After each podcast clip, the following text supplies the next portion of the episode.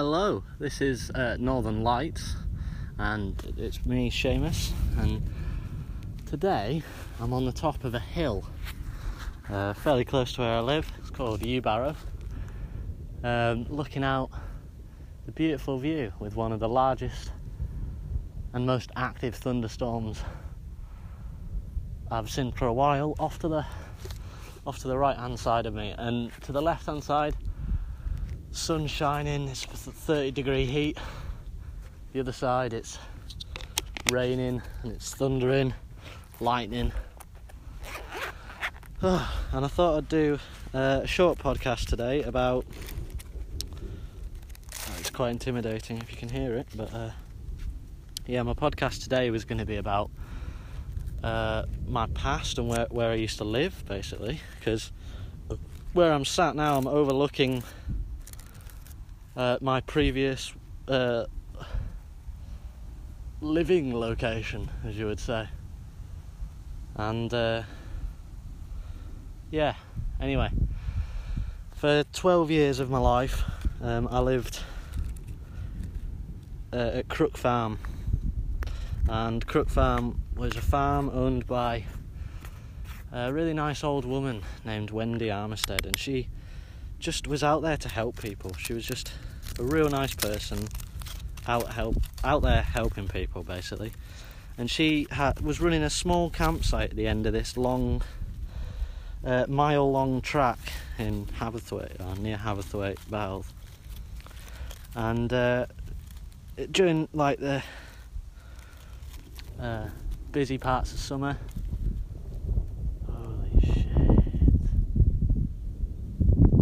Yeah, in the busy parts of summer, she'd have campers on the field to pay enough money to pay for what she needed to get by in life. It was fairly remote. There was no, no, not no buildings or houses or people anywhere near. Really, nowhere near.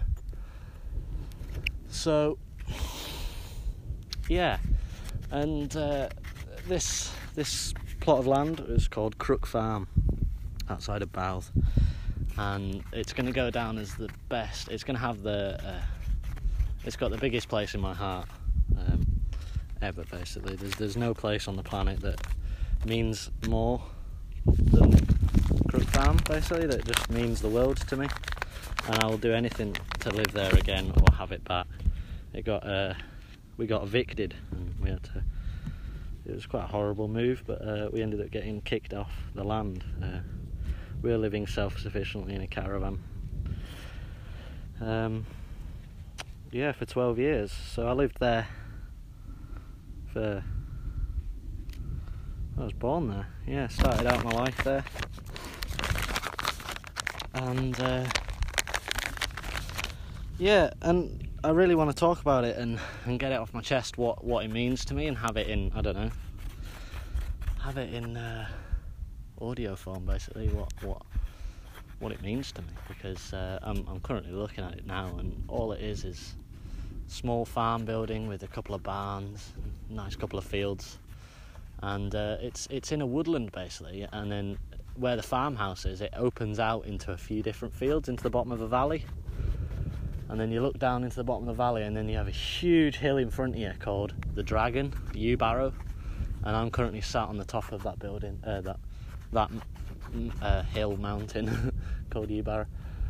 And the thunder is very vigorous. I'm not sure how long I'm going to be sat here because it's extraordinarily dangerous. So I'm just up here thunder watching.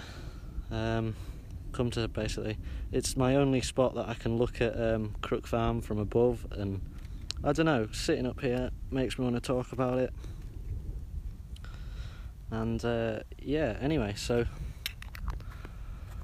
my parents moved there uh, probably over 25 years ago, probably, probably even more. And my mum moved from Liverpool uh, up to local Ulverston. Uh, well, it was up to Kendal, I think. She moved to into Kendal, uh, into a caravan, and then ended up going out with someone from Ulverston, and, and then picking up a, a hitchhiker. So I think she picked up a hitchhiker uh, her and her mates on the way to Ulverston.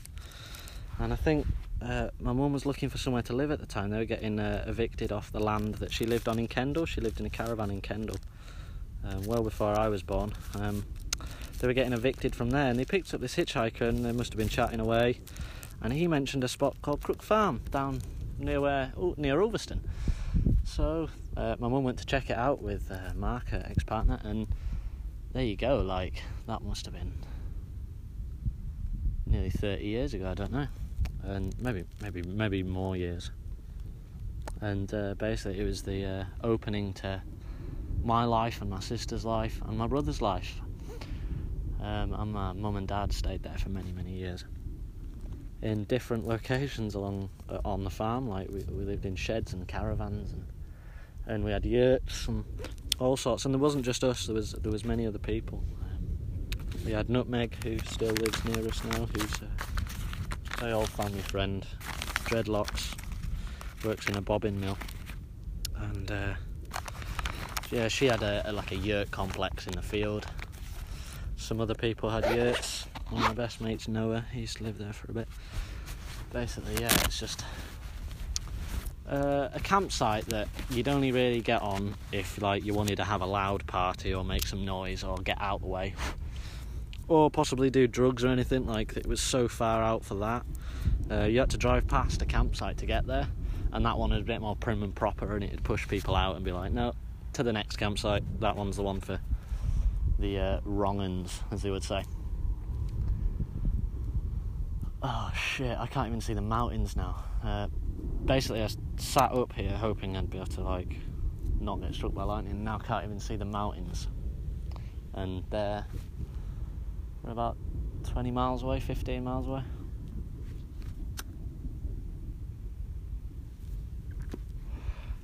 So, um, yeah, my mum found about about uh, yeah Crook Farm and ended up moving there in, in uh, a couple of caravans in the top field. And that was uh, yeah, that was the start and uh, skip past a fair few years of her fucking about. Uh, she ended up meeting my dad, and then yeah, they ended up living there together, uh, her and my dad. Um, and then I was conceived. I think I was conceived in a caravan in Scotland or somewhere um, where my dad was working. And uh, yeah, anyway, uh, yeah. So in 1998. I was uh, I was born in Barrow Hospital and made my way back ten days later to Crook Farm, the place that had hold a huge place in my heart for the entirety of my life. And uh,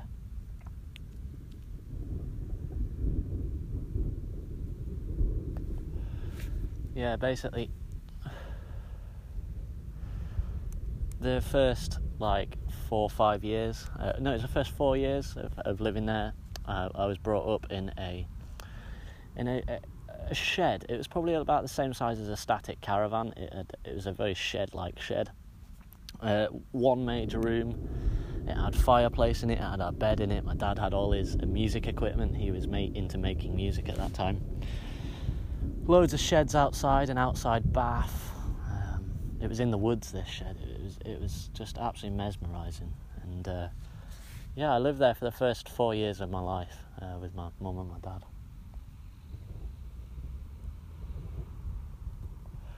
No electricity, bearing in mind no running water. We had to walk down to the farmhouse to get uh, running water. There was a shower room there, which had a shower. Uh, it had running water, and it had uh, a 12 volt battery charger for car batteries, which is mainly what we used when we lived in the woods. And then uh, it was getting the the site was getting more used for camping on uh, during school holidays and on weekends. So the landlady uh, said, uh, "We've got a caravan here for you. Do you mind if you move down to the main field and we use this shed for the toilet and shower blocks for the campers?" And we were a bit reluctant in the move, but uh, we met we made it happen, and uh, we started uh, our second sort of life in a nice static caravan basically down in a corner of a beautiful large field that was uh, about three, four hundred meters across, and it's dipped and it's got bogs in it and trees and the mound, which is uh, a man-made structure, huge earthwork mound with uh, a big sundial on top, huge sundial, absolutely ancient. Uh, not really sure why it's there. My mum believes there's a, a, Viking longboat buried beneath it, and I'd love to. I'd love to find that out one day. And uh, we we ended up setting up our caravan down there with uh, a static caravan with a big awning, and uh,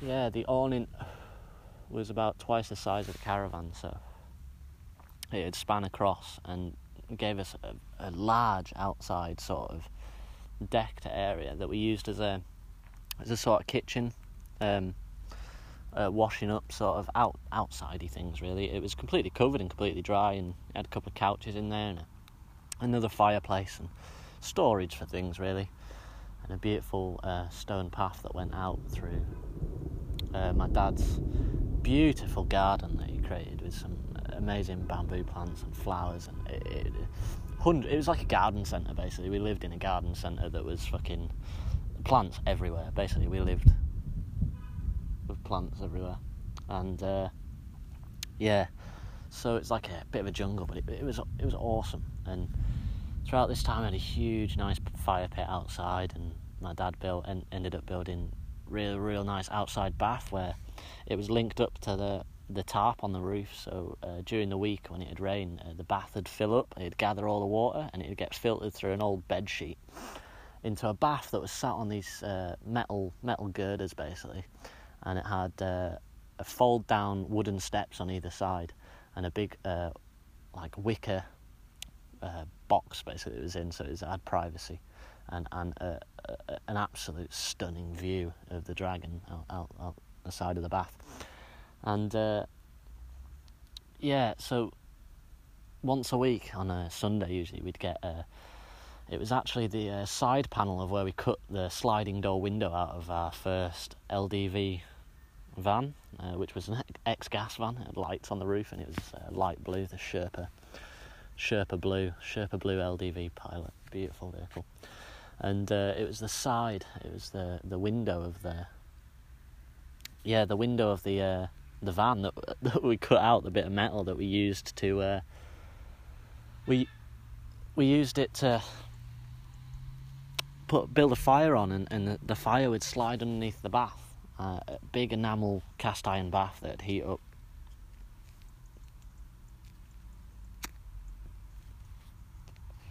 and uh, yeah it was just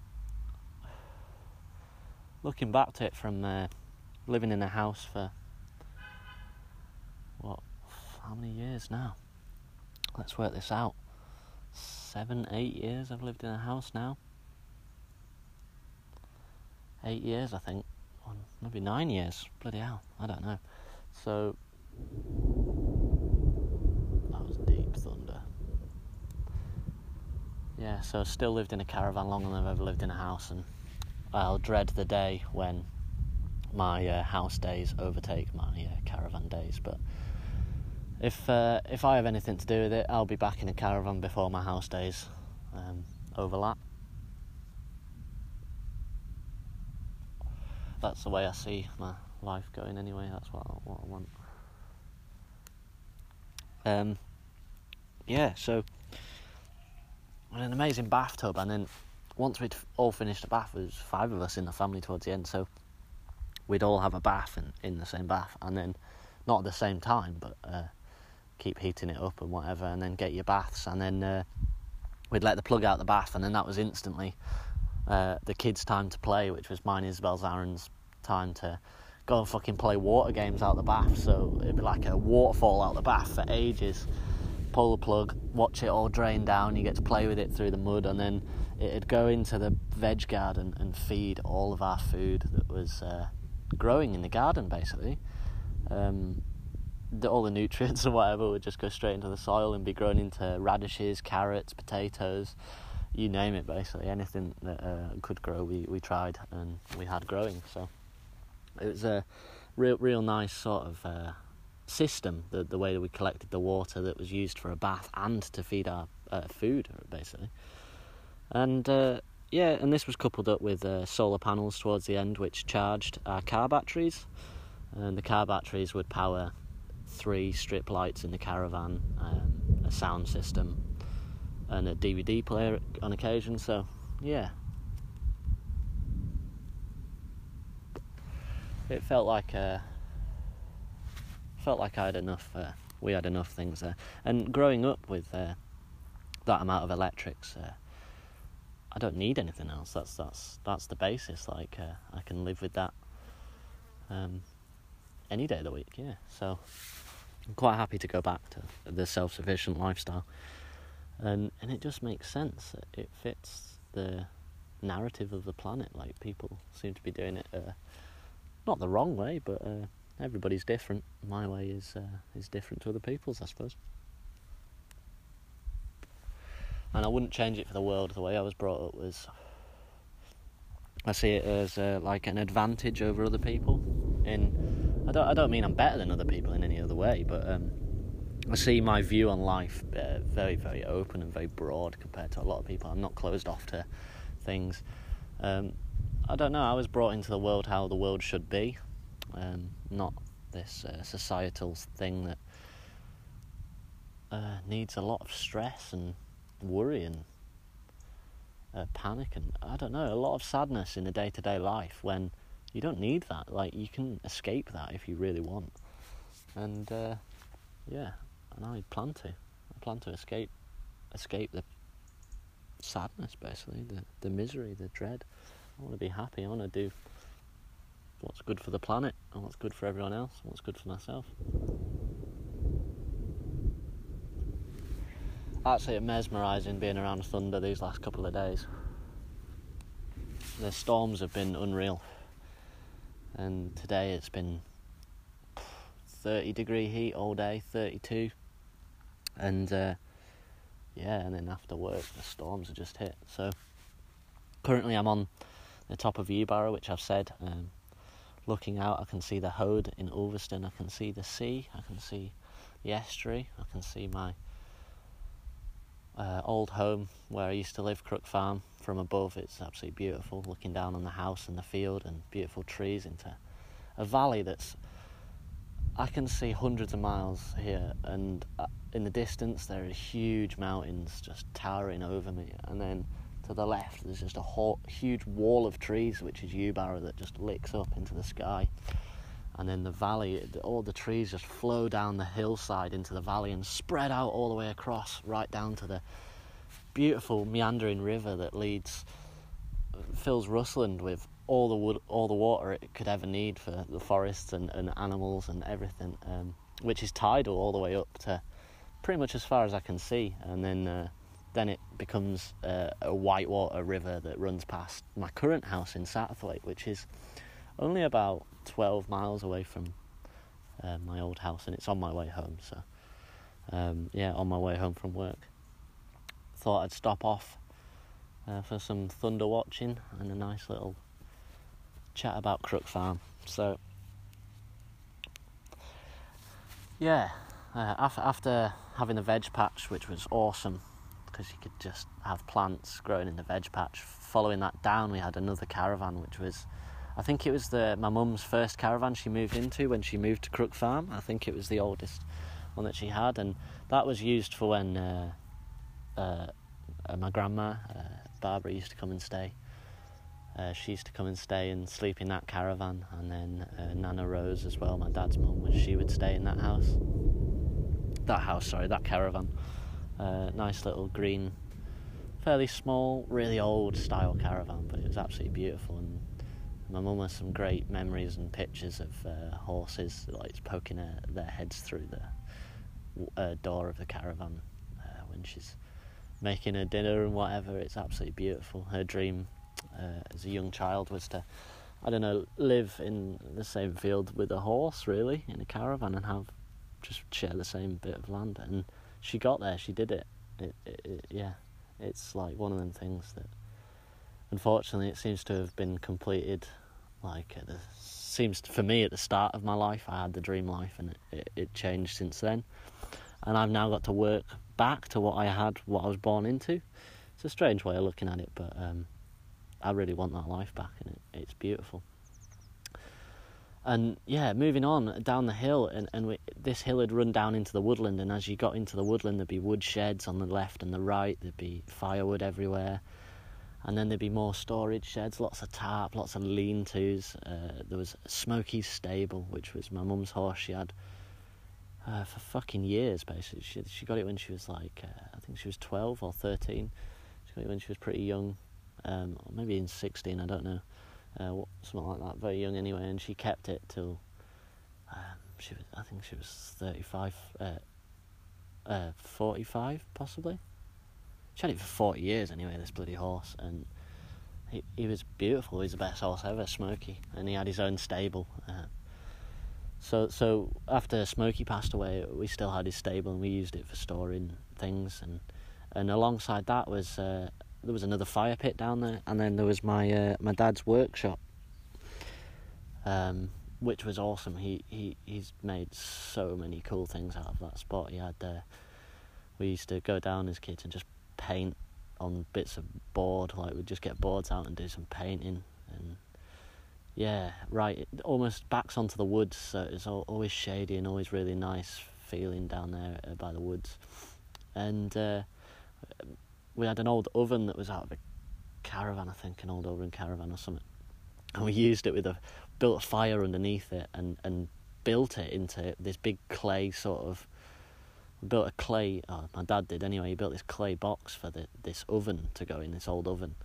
Popped this oven in this, built like a clay mud uh, kiln basically, clay kiln to make a like a little pizza oven. Built himself a pizza oven out of clay and an old oven, and, and that was just stellar, like absolutely excellent. So many cool things. Loads of hundreds of benches were made through there, and necklaces, and oh, all sorts, absolutely all sorts, and yeah. Uh, yeah, and then as you you can slip back behind the woods into the into the trees there, and we had a smart compost toilet that was uh, awesome. Like we used a compost toilet uh, in the woods, and the best thing about it was uh, when the bu- bluebells come out, uh, and it just oh, it didn't matter what was happening. Like the smell was beautiful. Like it just it's like constant air freshness. Uh, amazing, really, absolutely amazing. Uh, yeah, we. I suppose it comes with downsides. I mean, we had to empty the toilet and things. Uh, it was in a big blue barrel. I don't know if you want to know about that at all, but lifting that out was a cunt, and like there's there's a lot of hardship about it and when you needed a new battery or you needed water you had to fucking get the wheelbarrow out and make a fucking a nice trek across the field to go and find some. Uh, yeah and in midwinter when it'd snow you'd have to get up at uh, like early in the morning and scrape the snow off the roof of the caravan and the, the awning otherwise it'd probably just fucking collapse. Battling with the elements was was by far the best part about living living out in the sticks and being yeah being a part of Mother Nature rather than trying to lock yourself away from it and and hide from it. Just uh, embrace it and be a part of it. Uh, let it I don't know. Let it just let it do what it wants. You uh, you just go go with the flow. And yeah. So yeah, we had this uh, amazing setup anyway after we moved in the shed, and the shed was just as amazing, just as amazing, and and the people that lived in the field made it an amazing place as well. James, who was a who was a very good mate, he was like 27, 26 when he moved in, and he was just a, a lad that moved in on a caravan on his own. He did like he was a self contracting labourer, builder, and he used to drive motorbikes around and he was my first introduction to going on the backs of motorbikes and yeah my first ever proper cool like mate at home and we just used to hang around and do loads of cool shit in the field and yeah awesome and yeah, like nutmeg. Like I say, we had a guy right at the very entrance. We had a car park where we used to park. So you go across a cattle grid at the end of this uh, dead end track, uh, about a mile, a couple of miles long from Bouth, the village, and it'd run through the woods, pop out the other side, like I said, into these beautiful fields with an amazing view of the dragon. And uh, just there, right near where you park your cars as you enter the field, like uh, Tony was a guy from Bolton who was also like a bricklayer labourer, and he was he was he was fairly old. He was probably in his for, late forties, fifties, and and he he was a, a raging alcoholic, but just enjoyed his life to the maximum. And he'd get he'd come up every weekend religiously. He'd be there. He'd work during the week in Bolton, and he'd be there every weekend in his Suzuki Vitara, and he'd sometimes bring his uh, he had dogs with him, and and he'd just he'd basically get his chimney out and he'd have a nice deck in. He'd get his chimney, he'd light it, he'd get as much meat as you can find, stick it on the chimney, just toast fuck out this meat, um, and and just crack some beers, get some uh, Bob Dylan on. Bob Dylan would be playing fucking full blast on this TV in the back, and uh, and he'd just be cooking away, enjoying, singing along, just the life. He had the life. Uh, and I used to basically spend a lot of time with him, just hanging around, eating the meat that he cooked. And he'd just, he'd not eat it, he'd just cook it for the sake of cooking it. He'd love just cooking meat. And uh, yeah, he had a son as well who was an opera singer, which was interesting. Yeah, so I don't know. The introduction to my life has been fairly abnormal, but uh, wouldn't change it for the world. It's been it's been amazing, and yeah, just just witnessing things that other people haven't. Like it's like when you go on a camping trip as a family. Uh, people will relate to it as you, if you go on a camping trip somewhere, and uh, and you just get there and you just love it. Like it's just amazing, everything about it. The weather's nice, the location's perfect like just having a little hideout as a tent like that's your base that's your your den that's that's where you have to go back to that's where you get dry and you get warm and that's where you get your food having that little base camp there's nothing more beautiful than just oh, going out for a beautiful walk up in the hills and just coming back to your little base camp wherever it may be your family holiday or whatever uh, your tenting experience but it was like that for me every single day of my life and because I was born into that. When I go camping, it feels like I'm going home. when I'm in a house, it feels like I'm in this strange building that was built for humans and everyone seems to live in one, but I still don't really understand why. I mean, they are very, very easy. Very easy, like well too easy. Um, I understand that, and and nobody else really on this planet does like because everybody's born into a house that's your baseline that's what you you go from so uh, you compare your life you contrast your life to what life's like where you are where you're from in your house doing what you do. And i don't know a big thing was walls like when we first moved into a house uh, trying to just get across the fact that each of my family members was divided apart from me with these walls and if i wanted to turn around and say something i couldn't it was a very boxy sort of house we moved into. It's just wrong. Like it just that's just on a very basic level. And the second level was the amount of power in the house. Like I didn't understand that like power has to like the plug sockets, the amount, just the sheer quantity, like four plug sockets in a small square room. And then instantly by looking at that, knowing the way that we used to run leisure batteries and the wires are just run from the leisure battery box up through the roof of the caravan and just pop into the light switch and then one would pop into uh, the the sound system and one would pop into the other light. And, and and that was about it. And like so when I walked in and I seen the light switch and I seen all the plug sockets I thought where's all the cables? Where, where are all the wires? Are they inside the wall? This these walls just must be full of electricity. And just knowing that the walls are full of electricity and I don't know, we're very electrical beings. Like you can pick up on electrical frequencies and feelings and fields constantly. So I don't know, it just felt a bit forced. I didn't enjoy it and I still don't. It's really easy. It's really simple. It's a it's a practical life. Seriously practical. Like when you get home you don't have to do anything to keep your house alive. You have to do cooking and cleaning about it really, like washing, tidying. But when you need to live, you need water, you need to get water, you need to plant your food, you need to grow your food, you need to work out when your food's going to be ready. You need to, you've got, you've got like, right, it's not been sunny today. We might not have enough power to watch that film that we wanted to watch tonight. In that case, we'll have to go for a trek, go get, put this battery on charge, and I don't know. Your day to day life becomes life rather than a, a simple den that you go and hide in and watch telly, and then you have to come out and deal with all these life situation problems, and then you get stressed and you hide away in this little house. And I don't know if your life is everything you're doing and just surviving, like animals. Animals' lives are to survive. Like they ha- they wake up in the morning and think, I need food. I need to not get eaten by anything else. I need to see what the weather's like and make sure I can go and find the food that I need. It's just a different mindset, and I've been brought up with that, and I fucking love it. Fucking love it. Like, just knowing that you don't need all these extra things. Like, they're so, like, the basics are just there. Like, use them.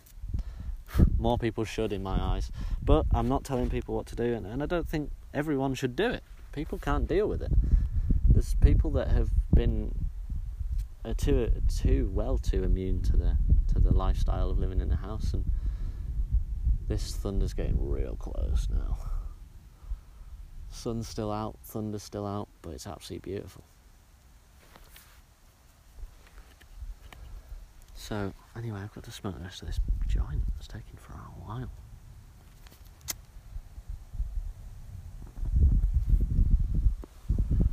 Mmm some real nice tasty green.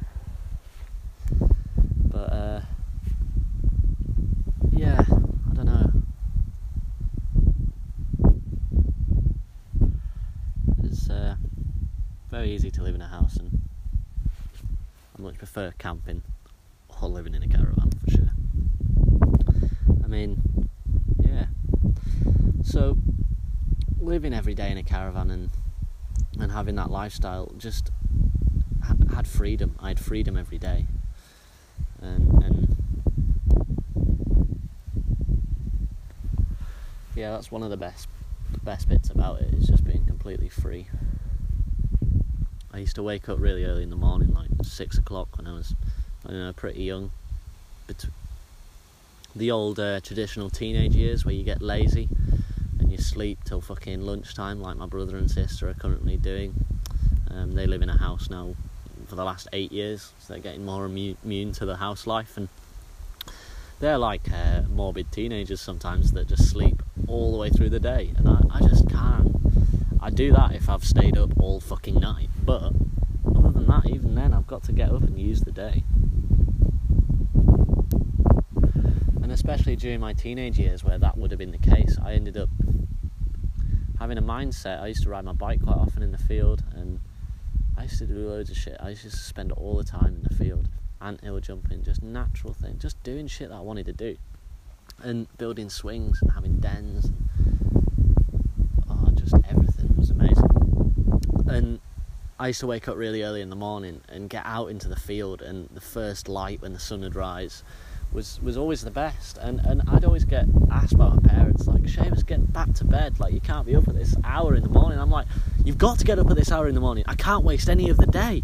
It's light. I can't waste it. I've got to use it all. There's so much to do. There's so much fun to have. Like that was my life, and it's not like that anymore because I don't know. Being confined to such a you get in such a routine living in a house. Uh, routine becomes so common and it, it sort of fucks you down. A lot of people say it's what they need to survive, but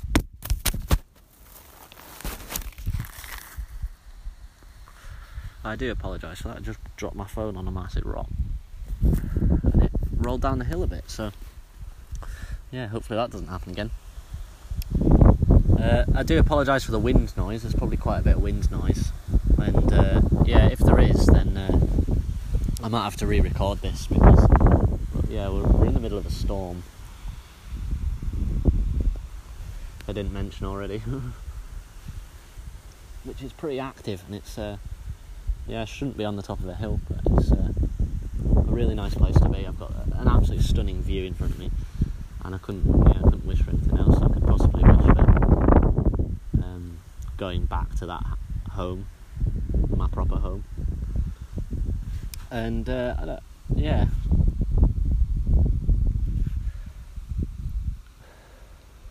So I'll go through the inside of the caravan.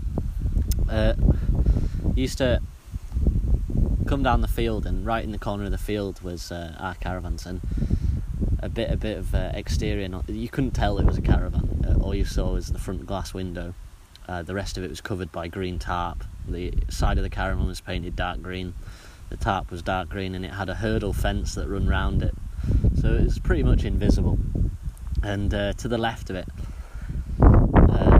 uh, a front garden that had a little shed for me to play in like a real nice shed for me to play in. It was full of real nice benches that my dad made, and lots of bamboo and stuff. Uh, and an old cart that uh, our donkey used to pull, uh, horse and cart. That had plants all. There was like a big plant table outside the front window. And we used to grow uh, sunflowers in there that used to get really fucking tall, like massive ass sunflowers, huge. We used to stand next to them and take our pictures before we started school.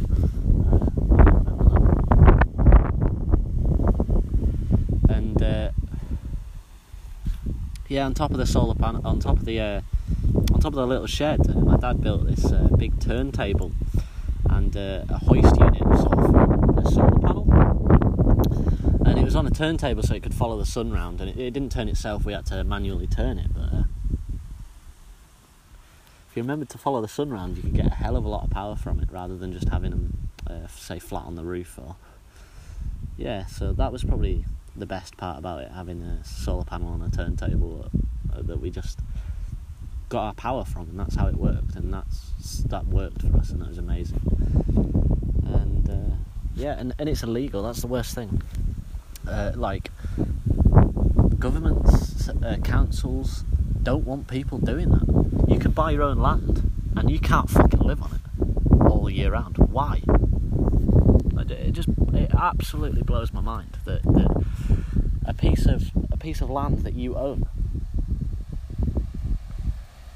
uh, you can only stay on for a certain amount of days a year due down to other people like I don't know a lot of people have raised the argument that if it was if you're allowed to live on any bit of land you owned then everyone would live on their own land but isn't that what it's meant to be isn't that how life's meant to go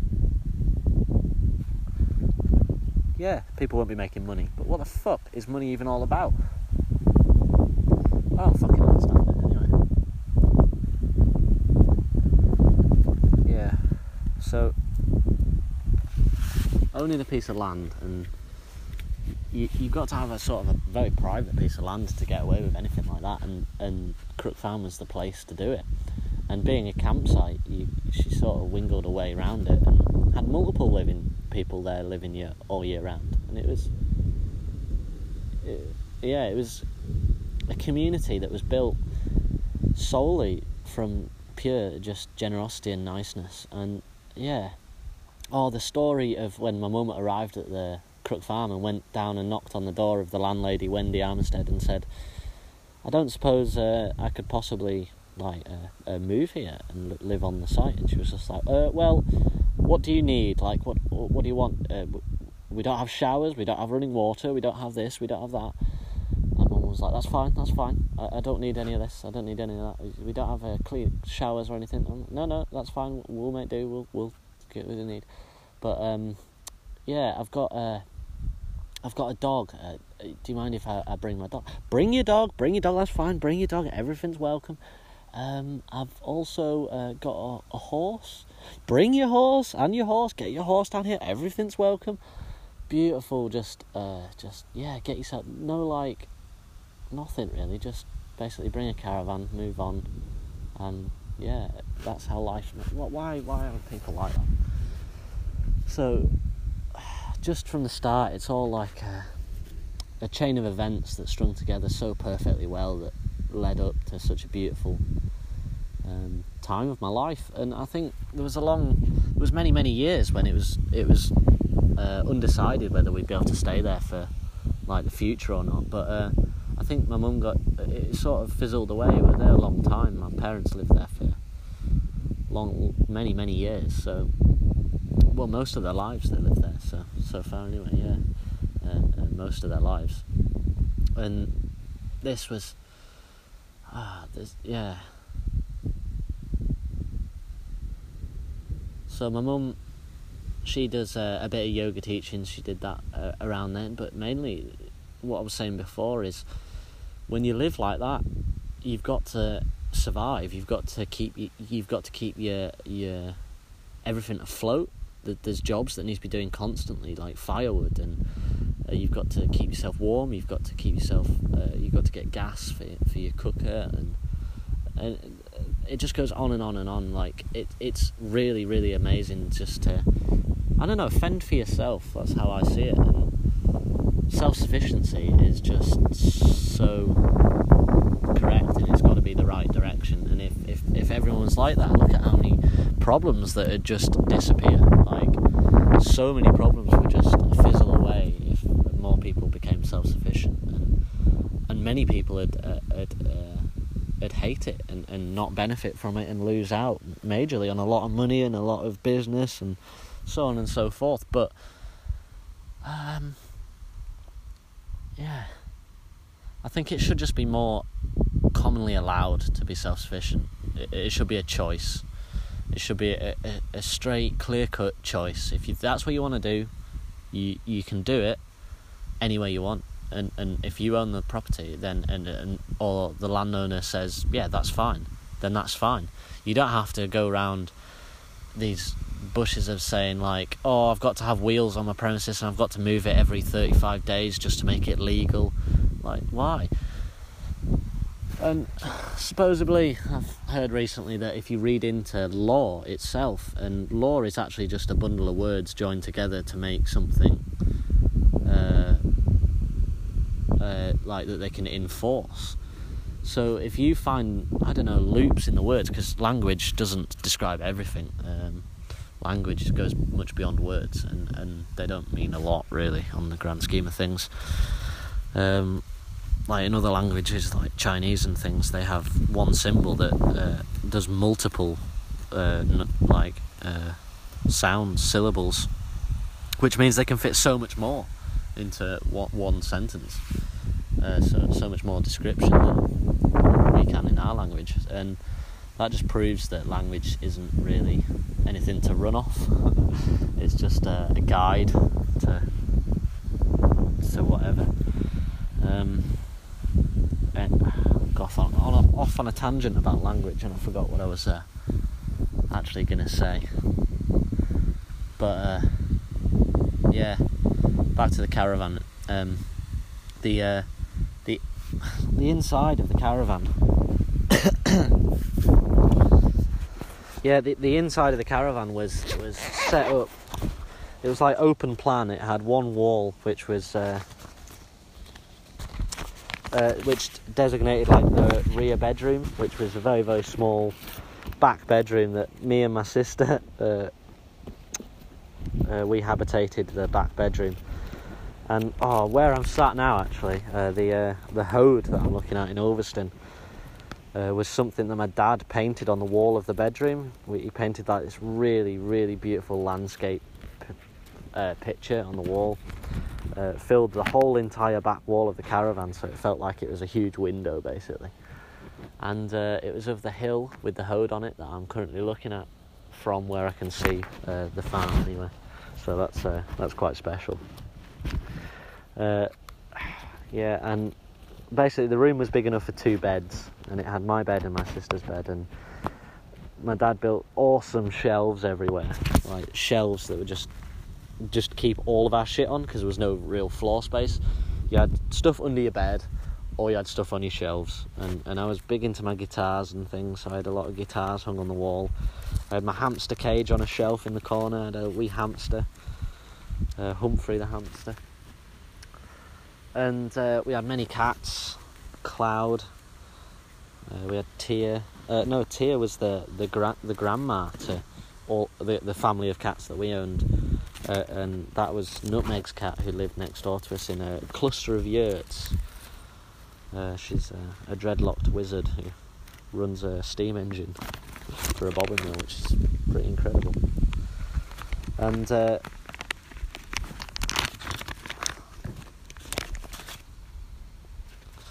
yeah. Anyway, so there wasn't a lot of uh, floor space in the, in the bedrooms, and in the main caravan area, it was uh, it was just everything was like really low low planned. So we had a big fireplace made of a gas bottle, and uh, yeah, the gas bottle fireplace was just gave off fucking plenty of heat, absolutely plenty of heat, and uh, yeah, a lot of the times the caravan would be well too hot, if anything. And we had a fire guard running around it that I just remember so well, like a metal fire guard that I remember playing with so much as a child.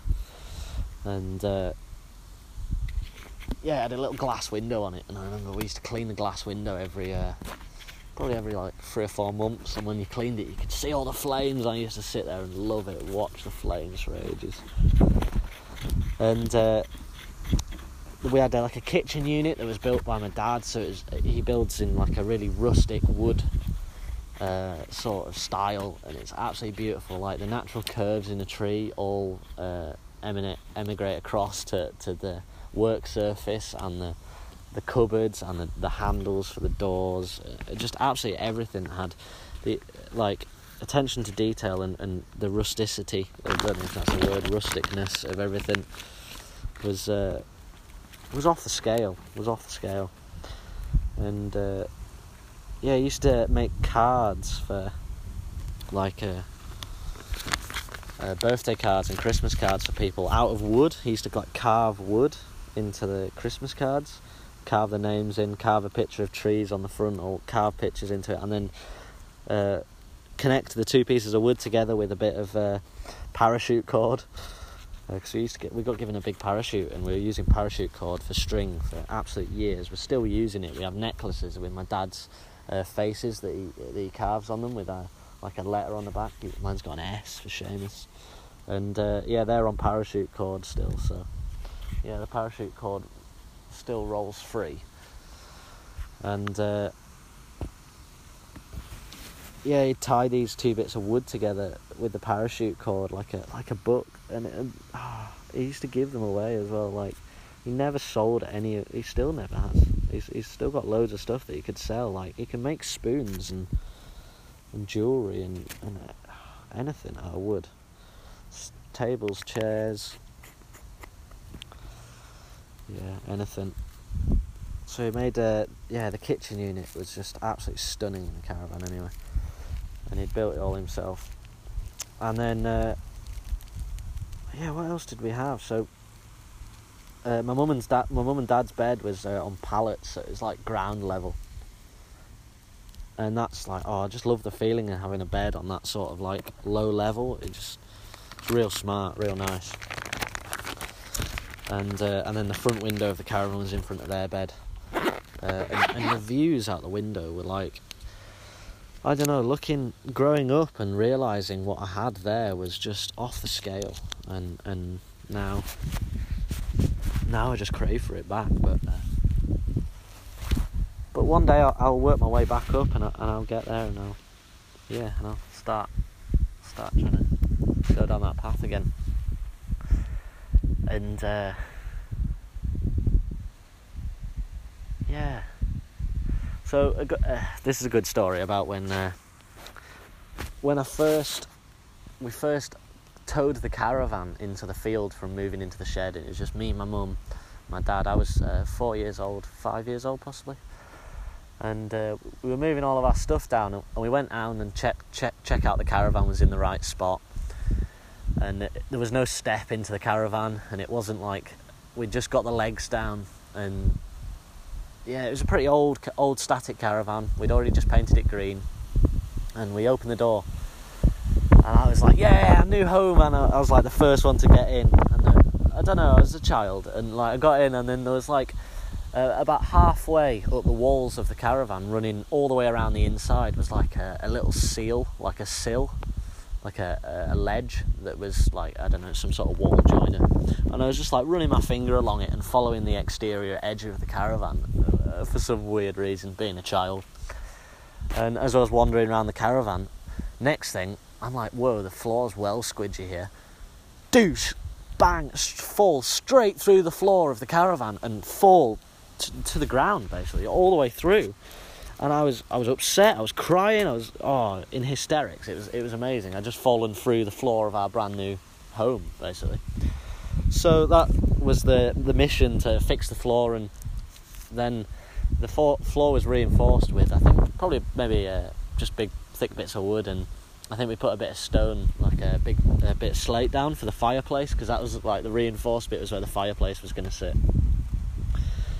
And uh, yeah, it was just a, a, beautiful entrance. And yeah, and then some of the campers though that used to come into the field, like we had a few, uh, few wrong'uns, put it that way anyway, that decided that they should move there, and they brought caravans down. This couple from don't even know where they're from. They barely said anything to us, but they were big into arguing. They'd be arguing a lot of evenings, and there was uh, probably a lot of heavy drug use going on. I think there were uh, crack addicts, uh, um, or possibly heroin, even um, serious serious drug addictions. Anyway, and they. Uh, but from being a child, I didn't know that. I just seen them as problem people and they had this uh, this car, and I remember waking up one morning and my dad coming over and going, "They've fucking driven that car through the wall of our field," and they fucking yeah, they just drove the car straight through the wall, and just like basically wrote it off for some reason, uh, just on an on an evening of being wayward,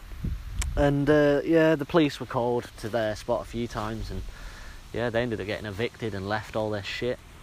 Uh, all of their possessions, all all the caravans the car was left, and we just pillaged and fucked around with it all.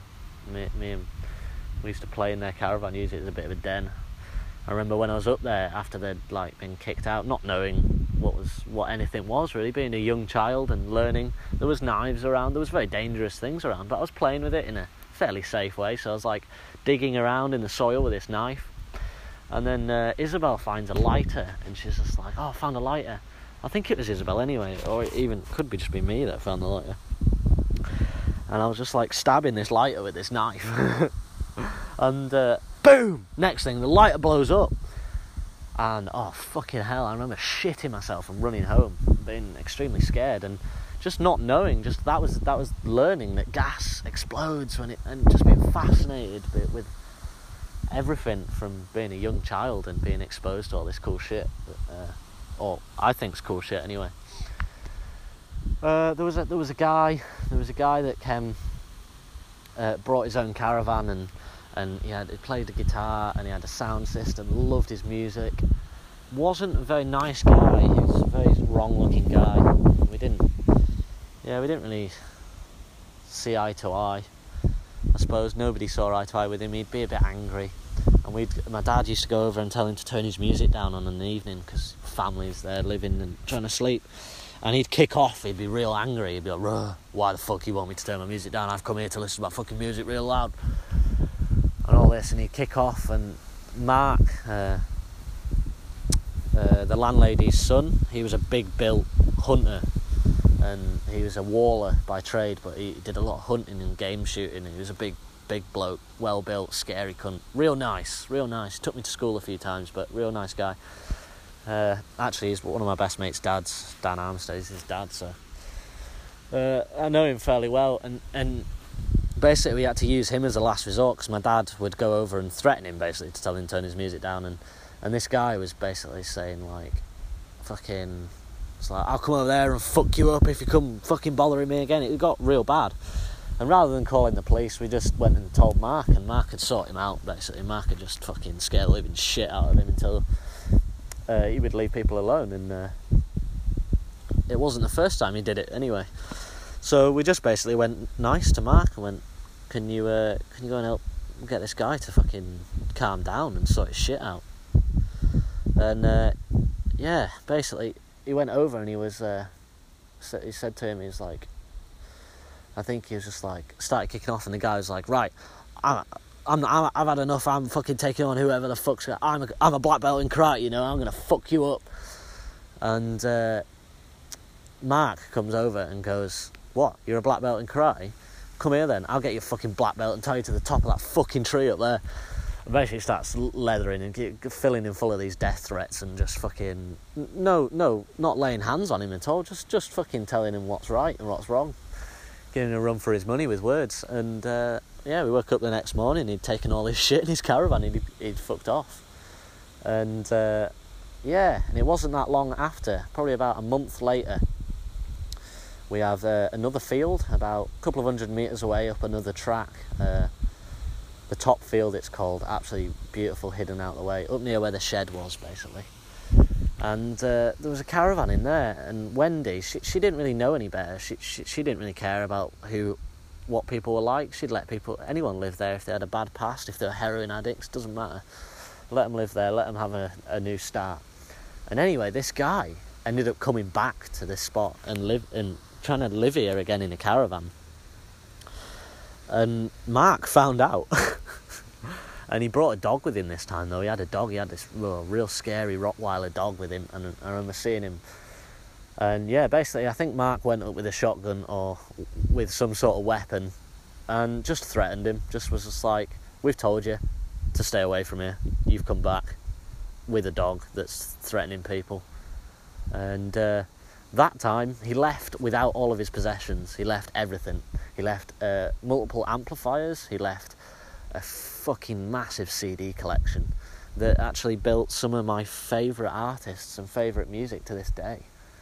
Um, yeah, which is quite a sad encounter to get hold of someone's music collection, but uh, yeah, Newton Faulkner being one of the main ones. A lot of Green Day was in there. I remember listening to Green Day, getting into Green Day. Oh, there was all sorts. Arctic Monkeys.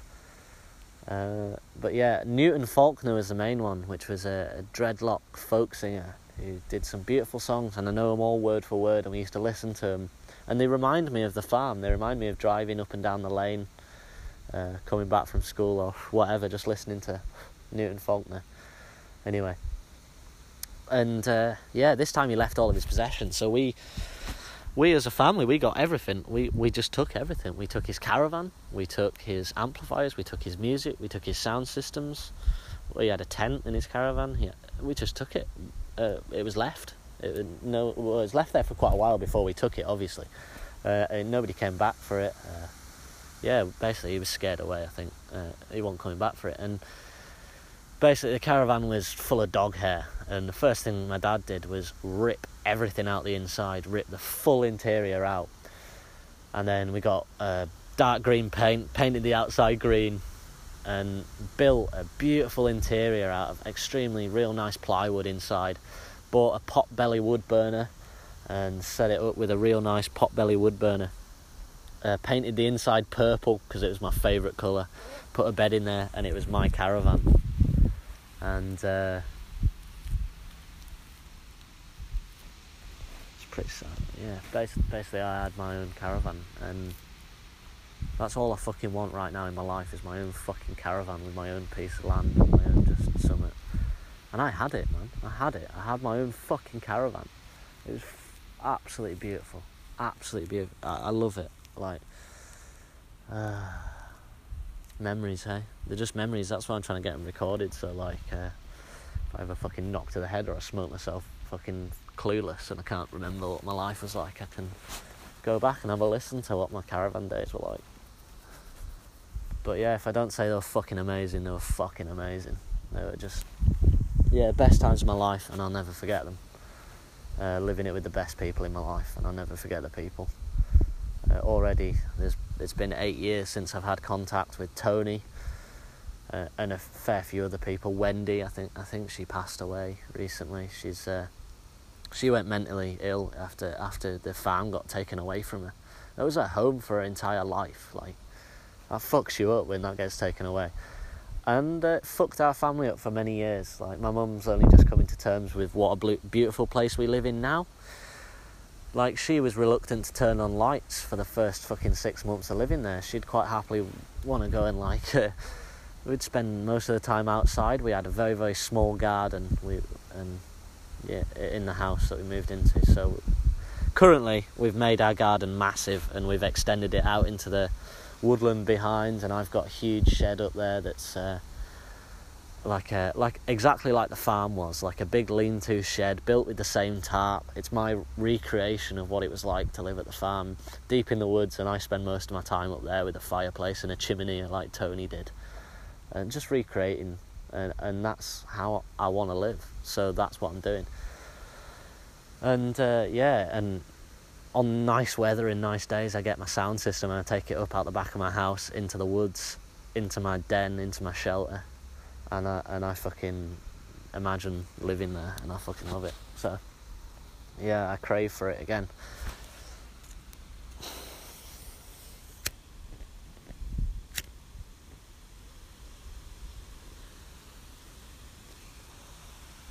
Yeah, the uh, just everything about it. Every person that was involved in how we live, us living there, and the lifestyle that we had get uh, entered us into this realm of festivals, music, people. Uh, weed was a was a thing from a very very young age for me. I didn't smoke weed at a young age, but I was around it and I knew about it. From thunder is back thick and strong, by the way, people. Seriously strong. I really hope the wind hasn't fucked up this uh, this podcast because I've been chatting for a while and I'm still looking at this beautiful view on the top of a hill in a major thunderstorm. uh, the thunderstorm's off to the left, and the rain keeps coming in and going out, and it's not actually touching me. It's over in the distance. I can watch it, and it's beautiful. The sun is poking through the haze, and it's absolutely wonderful. Anyway, yeah, nice. I don't even know what day we're on here. What day are we on? Wednesday, the twelfth of August. What a day! 2020, the year of strange occurrences. Yeah, started out with a bang this year. You know, New Year, I can't stop thinking about it. Like anytime people say like, "Oh, what a weird 2020 we're having," I just think of New Year. And that New Year's Eve, I was in. Uh, what was the? Oh, I can't even remember the fucking name of the spot. Uh, it was in Kendal. We were in a bar in Kendal, and it was an upstairs party that I got asked to work at uh, by Sam Ansell. He's a really he he he uh, works in a co-op, which uh, is a business run without a boss. Basically, just all a mutual agreement, and he lives in the woods. Uh, currently, I think he's building a timber frame house in the woods for himself uh, in Silverdale, and he runs a coppice coppice business and then uh, makes hurdles off the side for himself and just runs a beautiful lifestyle uh, that, I, that I love. And I've got uh, it introduced us to people like that anyway, and uh, live, li- yeah, living at the farm introduced us to people like that. And the evening of New Year was he he uh, got in contact with me and said, "Would you like some work?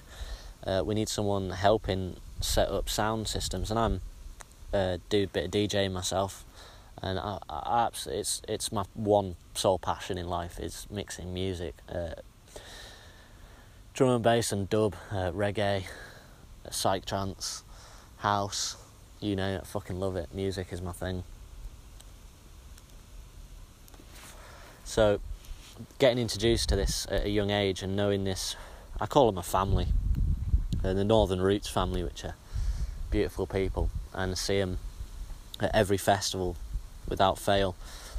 Dreadlock rastas and fucking piercings everywhere, and uh, just the traditional hippie festival going folk. And I'm purely one of them, and it's like the family, the festy family. And yeah, getting uh, asked to work at this gig, I was so buzzing. It was like my dream to work in music uh, so we got there, we set up the sound system. Uh, me and Jack, we set up the amps and stuff. And uh, straight away, we were getting free beer. We were setting up uh, all the posters and stuff. And uh, the dub princess, uh, Meg Me Hope, Megami, and she's like one of my favourite artists on the planet. Like her, her vocals are just off, off this planet. They're they're something else. Uh, and I got to see her live at Northern Roots Festival, uh, once. The most dreamy festival on the planet, up in the Shap Hills. Secret location, but beautiful. Down a track with no security, in the middle of the mountains, in a valley by a river, with just sound systems, and everybody there just wants to be there, and it's just the most incredible environment you've ever experienced.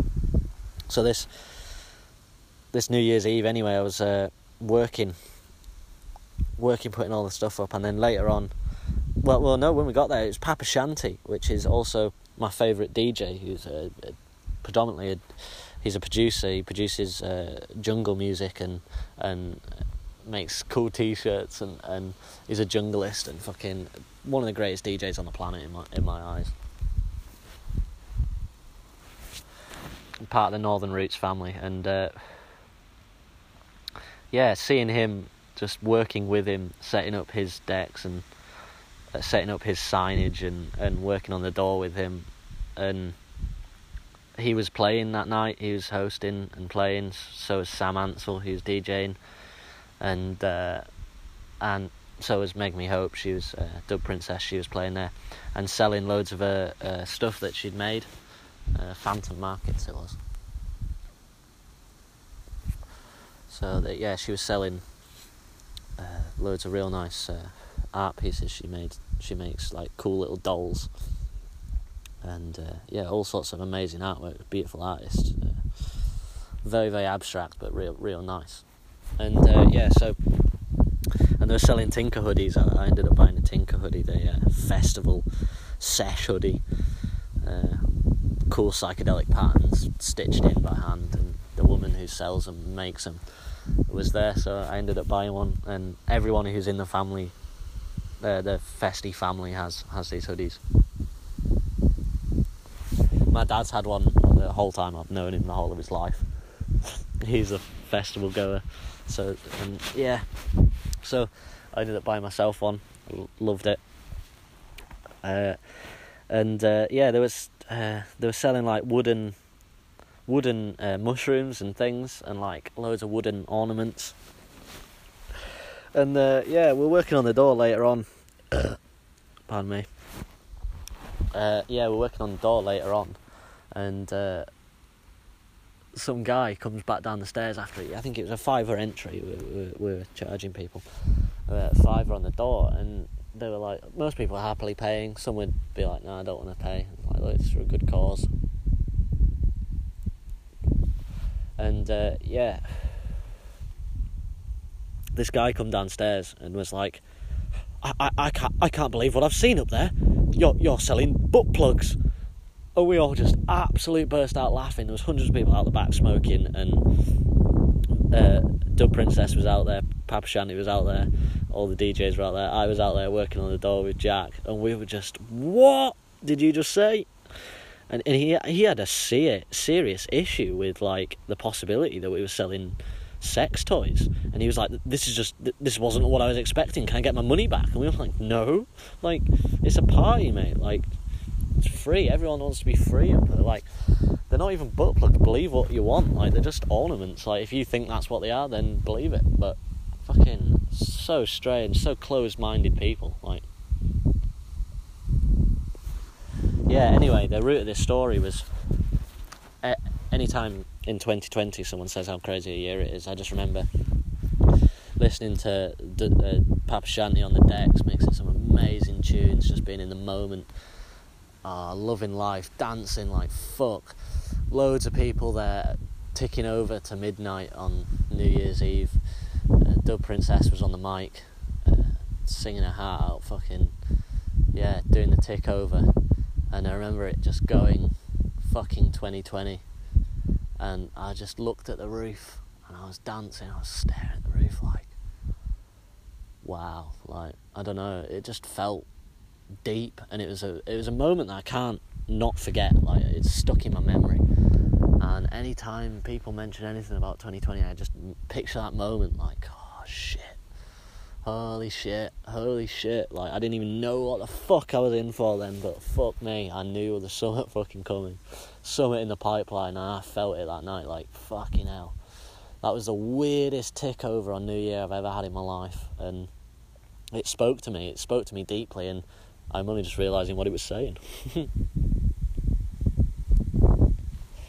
yeah, being introduced to that whole family lifestyle of festivals and people, and with that you get uh, you're introduced to a lot of people who like uh, farming marijuana and fucking loving just smoking weed and just you get the right start in life like the right things are at the right thing. I'm not really a big fan of alcohol because i don't know it just doesn't do anything for me. I've, I've not been brought up around it that much. I mean i've been to a lot of parties and stuff but uh, yeah it's mainly just other substances for me really. Um, yeah, and having there was there was also Tom Barron who I'd absolutely die to get on this podcast. He, he's so deep into his conspiracy theories, and he's a charcoaler and stone carver that lives deep in the woods. Jack mentioned him the other day on the podcast. He he really wanted to chat to him on a podcast, so I really want to talk to him. And he can tell stories. He he, he does paragliding, and he used to live near the farm in the woods doing the charcoal when we lived there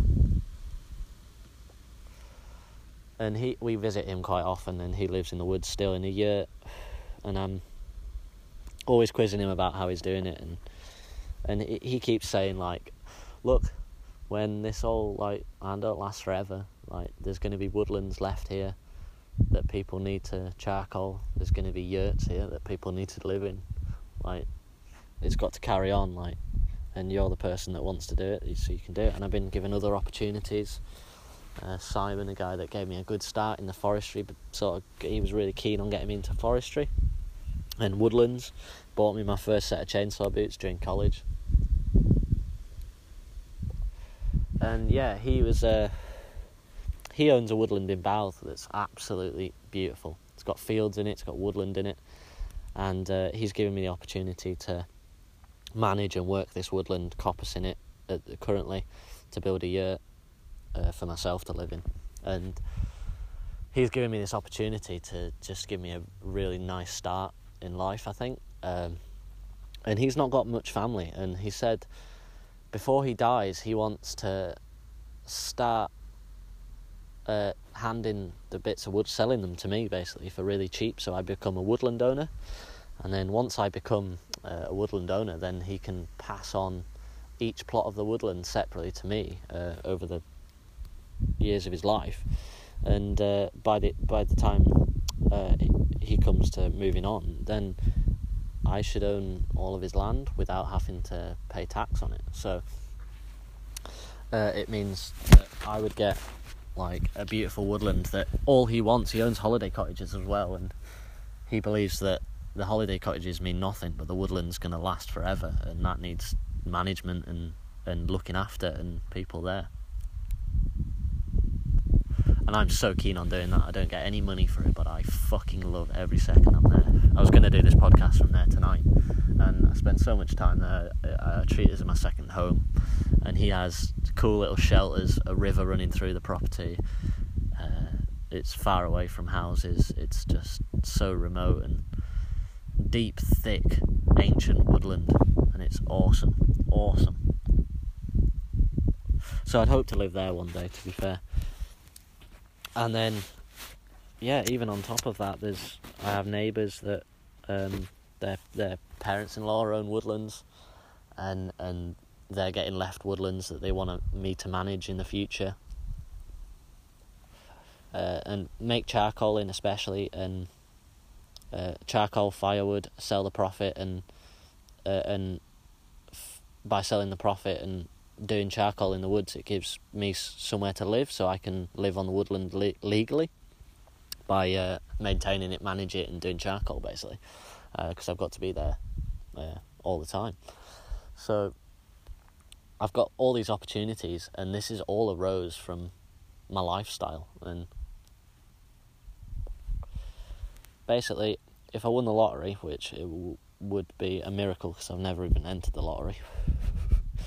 But if I was to suddenly come across a lot of money, I would solely use it on trying to get back the field that I used to live in as a child, and I would do anything for that back. And I'm looking at it now like like it's home still, like it really is home still. But yeah, one day.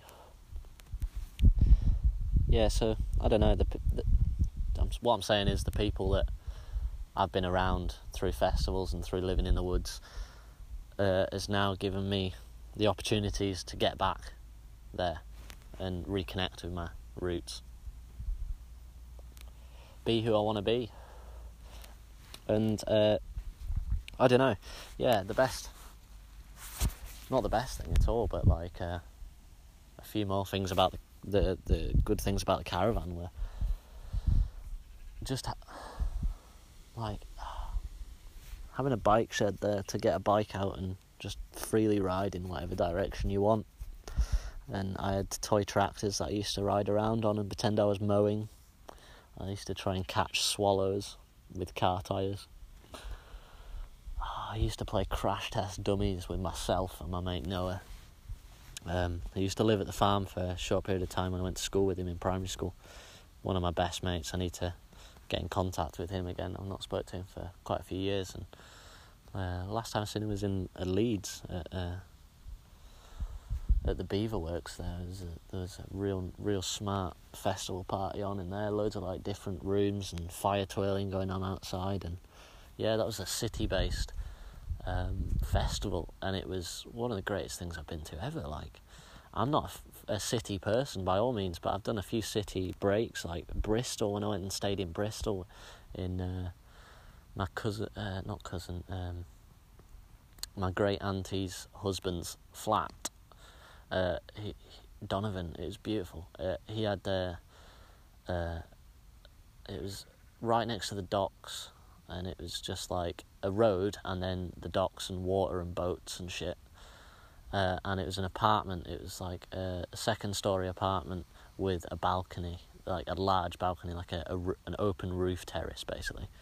And the open roof terrace was where I spent most of my time. And not knowing that he smoked green was a wonder because I ended up going down there and there was no chance I couldn't have uh, held back not smoking a joint on that terrace. What people watching and looking at across the city. Uh, it was just absolutely beautiful, and we stayed there for two nights.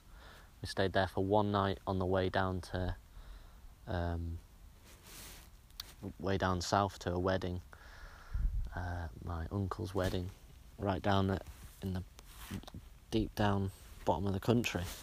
And uh, yeah, we broke up the journey by staying in Bristol at this flat, and and we yeah, it was.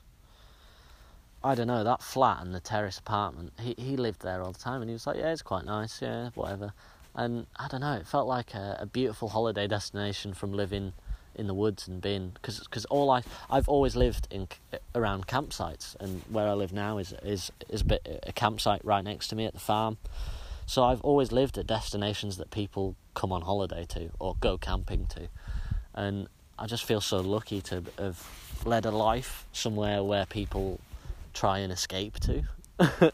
it feels uh, so when I escape from here, I like I like going to cities. I like seeing what like other people are doing, like just the busyness, and I just I sit there and think, fuck being one of these people, but also in awe, awe and amazement at how they're just doing what they're doing, and just people watching the way people walk past each other in the street is so abnormal to me and fascinating and strange and just oh like I would quite happily sit on that terrace at the click of a switch or the flick of your fingers and just see that view as well as having I don't know one of the most beautiful views ever here.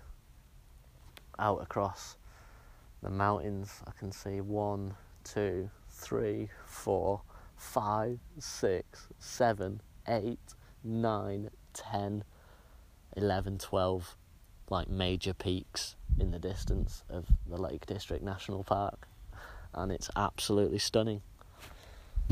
Like, uh, I couldn't wish for a better view. The the yeah, the just the amount, the amount that's here, and then but like hundreds of hundreds of fucking acres of woodland, hundreds, thousands of acres of woodland. Like, I'd say, uh, I'm actually going to say 95% of my view here is just tree cover into the distance.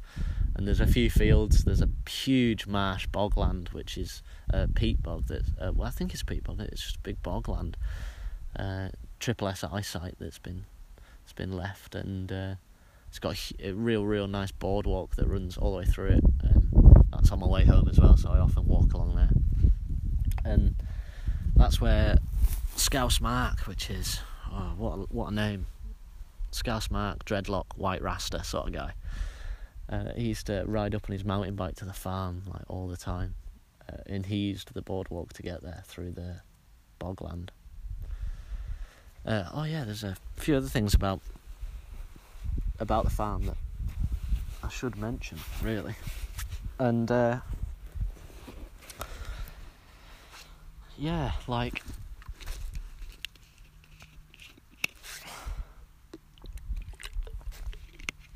so it's round about like once a week maybe we'd end up going to the nearest shop in Ulverston.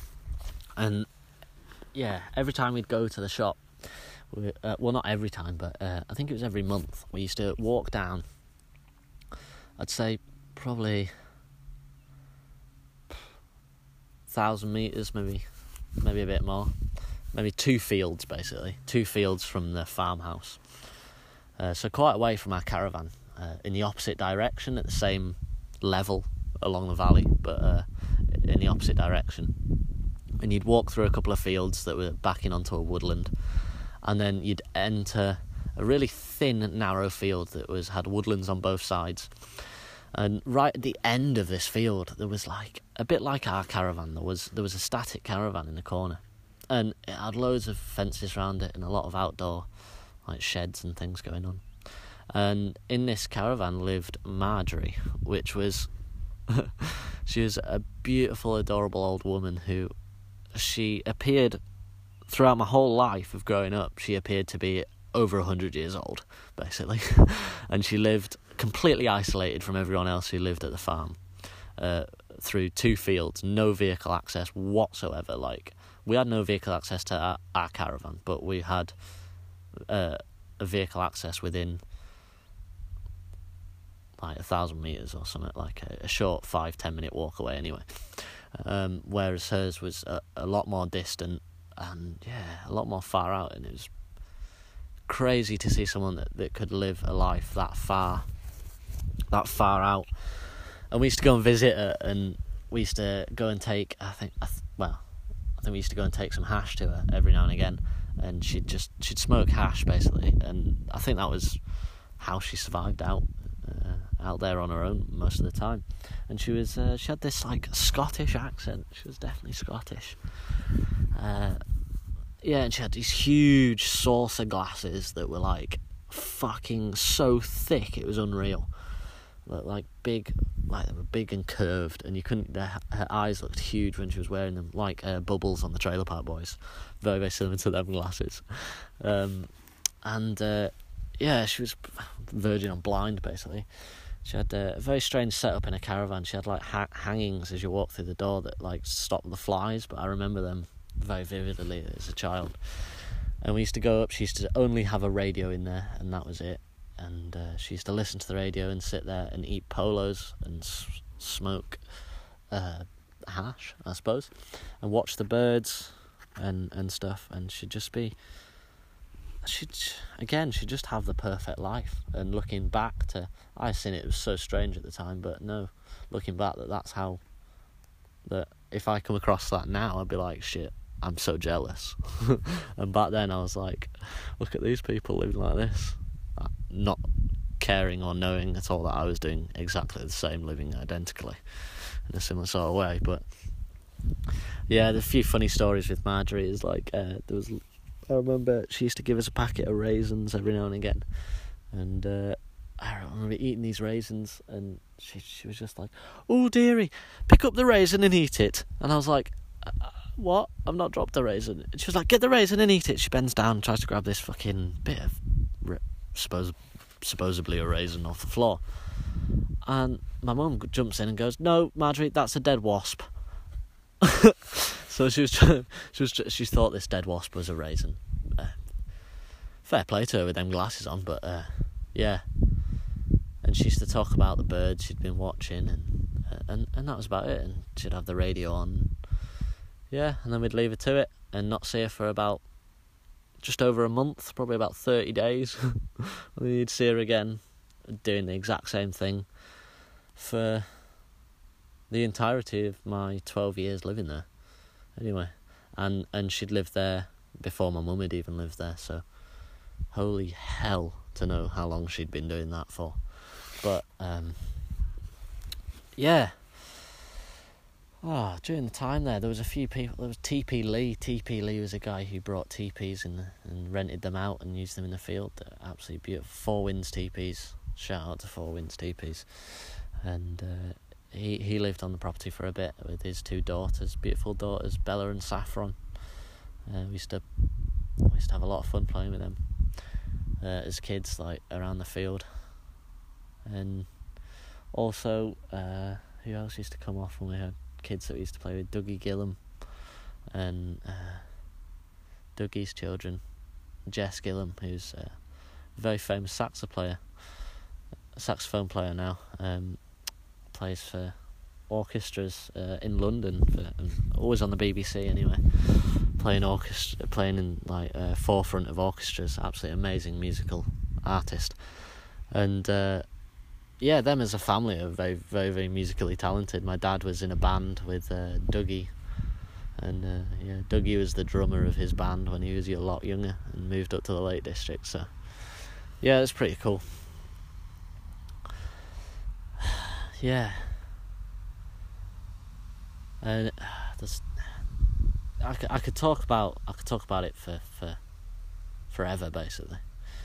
Uh, the mound was one of the best things. I spoke about it briefly at the start, but the mound was it's uh, probably about a hundred meter long plateau of earth that is raised probably about twenty meters off ground level, off field level anyway and it's uh, a big oval sort of shape, huge oval. Uh, yeah, sort of like a rectangle with curved edges, ish. And the sundial that was built on top was about four or five meters round, and it stood about a meter tall off the ground, a big uh, stone platform in a circle. And it had two plinths built into it on the uh, on the base of this this platform, two big slate squares. One was rectangular and one was square. And on these were mounted two sandstone blocks. And these sandstone blocks, one was the square block was for sure carved. For sure carved. It was just so strange. And it was a square block that had like the edges uh, sort of tapered off an angle so the edges were sort of tapered, but then had like a ridge in the middle of the taper that run around the edge of the square, uh, like almost like a round. And it was obviously worn. It was cracked. It was mossy, and it was broken. It was ancient. This bit of sandstone, but it had been carved. It had definitely been carved, and every edge had like an, a square indentation into it. And then there was almost circles in these indentations, but it was very mossy and very old and pretty battered, so it's hard to work out. And we basically just used these as seats to see the view. And the view from there was obviously you could just look out across the dragon, which was. I mentioned the dragon a few times, I've sat on it currently. The storm has surpassed, the mountains are becoming clearer, the sun is coming back out, um, which is nice, which is nice. But when I first arrived here, fuck me, the thunder was going mad. And what was I saying? Oh yeah, the mound. So on the second sandstone block was it was a rectangle, a large rectangle that was smooth on every side. There was no carvings or indentations on this one. Uh, I think it had one hole in it, like a, a, weird hole, like a gatepost hole almost, but very strange. Uh, and this was there as well. And yeah, and then basically it, was it's still so fucking interesting, and I don't understand anything about it. And I said at the start it was a sundial because that's what the current owner of the property believes it is. Um, but the the whole hill that it's built on is very strange, and if you could uh, get archaeologists in and find out what what's under there without damaging it incredibly, it would be amazing. Because a Viking longboat is huge, huge possibility. It's about two thirds up the side of the valley. Uh, of the Rusland Valley, uh, this property uh, that we lived at at the field, and and just at the edge of the wall was a, very very steep field hill into a bog, basically a very very steep hill, and it'd be about three four hundred meter hill. So it was like we're halfway up the valley side, and at the bottom was just bogland uh, and a river that a tidal river that run f- through it, and the bogland had flood. Um, yeah, I'll talk about the winters later on, but uh, yeah, the uh, the the mound basically is is just so strange, and and the level of the field is you could imagine it was probably sea level at one time. Yes, definitely would have been sea level at one time. I could see the sea where where I'm sat, and the sea just that had cut in really nicely. The the the cliffs of Ulverston would have been oh cliffs, not really cliffs, but the uh, the hills of Ulverston and the, and the sides there would have been old sea cliffs, and it would have run round, and where I lived would have been the sea probably. So the theory of the sea being there in Viking times would have been very probable. And this was a heavily Norse occupied area. There's a lot of Vikings here, a lot of Norse uh, Bronze Age uh, artifacts still found and and things. And yeah, and the site that we lived at had very ancient history to it because at the bottom of the hill there was there was like an old road that went down all the way to the to the crook of the river which was the corner where it did a bend right by Crook Farm, which was the name of the farm. So it named after the crook in the river. And there was, if you go down to the crook in the river, and underneath the water, there's loads of uh, stone blocks. And there was once a bridge, a road bridge, and it's like uh, a cobble street that's laid out, just scattered along the floor, which was the old old road basically. That was that was where the bridge was.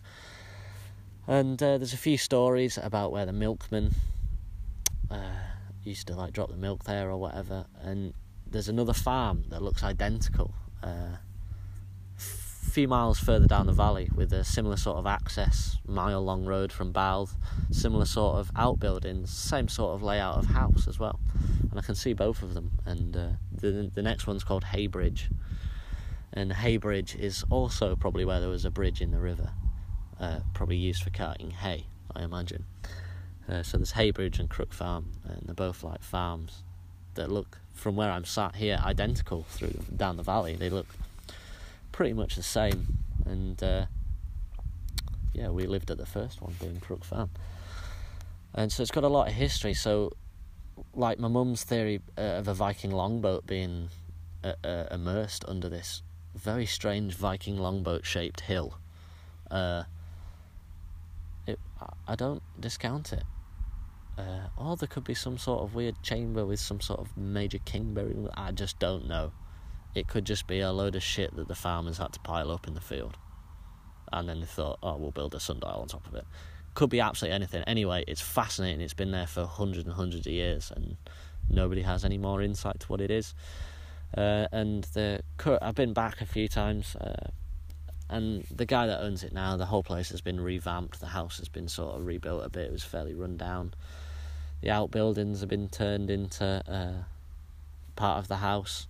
It's now a multi-million pound property with extremely expensive views, and it's now just a singular posh house at the end of a private road.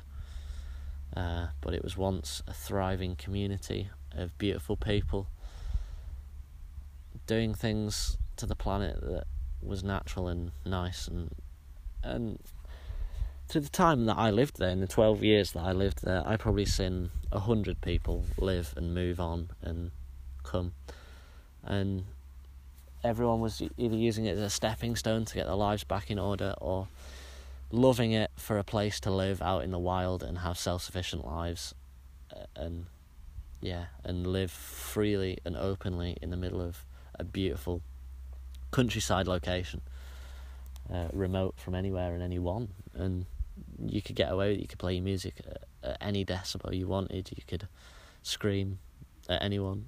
You could do anything. You could. There, there was just no limitations, and that's what I miss. That's what I miss. And it was it was a public campsite, so in the hot and hot summer during the months, uh, summer months, and during camping season, the field would be full of campers to the certain extent that some years I remember we couldn't even get to our van across the other side of the field without falling over about eight times on guy ropes. You'd actually have to walk in a zigzag to get anywhere.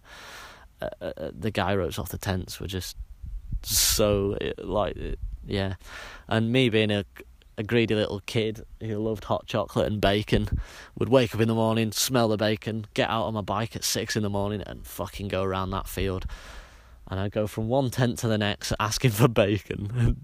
and, fucking Jesus, I got so fat. And, well, I probably didn't. I wasn't that fat, but just going around and scavenging food off campers and, and getting to know people, chatting with folk that, and they're like, "What? You live here?" Oh, yeah, I live here. I've always lived here. I live here all year round. And like, everyone was amazed by that comment, and I used to just love going around campus and going, "Yeah, hello, I live here. What what are you doing?"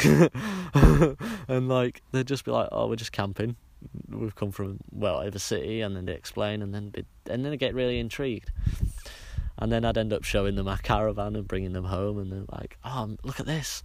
Bringing like new friends down to show our compost toilet, and so on and so forth. Anyway, yeah, and that's why we had the fences and stuff around our places because, like I say, we did get often wrong uns, people that come in and want to nick your firewood, and basically just give fucking show them who's boss or kick them off because. Because yeah, you, you, yeah, you live there all year round. It's your location, and there was probably, I'd say between three and like ten people living there most of the time that's quite a large gap. If I count, there's like one, two, three, four. There's probably about 15 people living there, probably the 12 years that I lived there. Um, some people only on weekends, some people permanently all year round, and some people would just come and go as they please. Many people would. And uh, winter was an amazing, amazing time of the year. Absolutely amazing because the snow we used to get in that field was was just like nothing else. The freedom factor in, in winter cold conditions in that sort of lifestyle was was beyond. And I remember there was a lot of shouting. My dad used to say like, "I can't survive this lifestyle anymore. We need to fucking move out of this and get something fucking normal." Like there was a few occasions when it all get too much, but like at the end of the day, it is it was right, and we always just carried on and cracked on and got through it. And it was the deep winter months where you were getting out and you were struggling to get firewood to your house. You were struggling to get food. We were struggling to get water. Water was like we we had to walk up to the pond where our water was filtered from and get it directly from there because. Uh, like often the water pipes would just freeze on the way down to the from the pond to the tap, uh, in the washroom, it'd freeze, so you'd have to just bypass it or go and block unblock it. And it was, uh, yeah, a good probably half an hour walk up to the pond. And by the pond, uh, I go there often still. The the pond is, is a beautiful spot, and I go back looking it and say I used to drink this water. No fucking chlorine in here, you cunts. You can't poison this. So fucking, and I still drink purified water. I cannot physically drink tap water. It makes me ill. The chlorine in it makes me fucking ill. Like it's just not right. All the water that we use has to be filtered and filtered and filtered before I drink it, or boiled and filtered. And yeah, I drink tea mainly just drink tea and smoke weed and you'll be fine. So yeah, so drinking drinking pond water all my life has uh, given me the immune system I need to cope with anything. Being yeah, and and I think that's built what I need to fend for myself for the rest of uh, yeah the rest of my time here. And yeah, the the the winter time in the yeah, I'm pretty blazed actually. So I keep forgetting what uh, train of thought I'm on. So, oh, it's winter. So when the snow had come down midwinter, the snow had hit, and we we actually have got a few recordings. We used to do some. Uh, we had an old, old, old video recorder, like with the eyepiece and cassette tapes you put in the side. Um, and we had black and white TV at one stage, which I thought was uh, very, very high tech and very like interesting.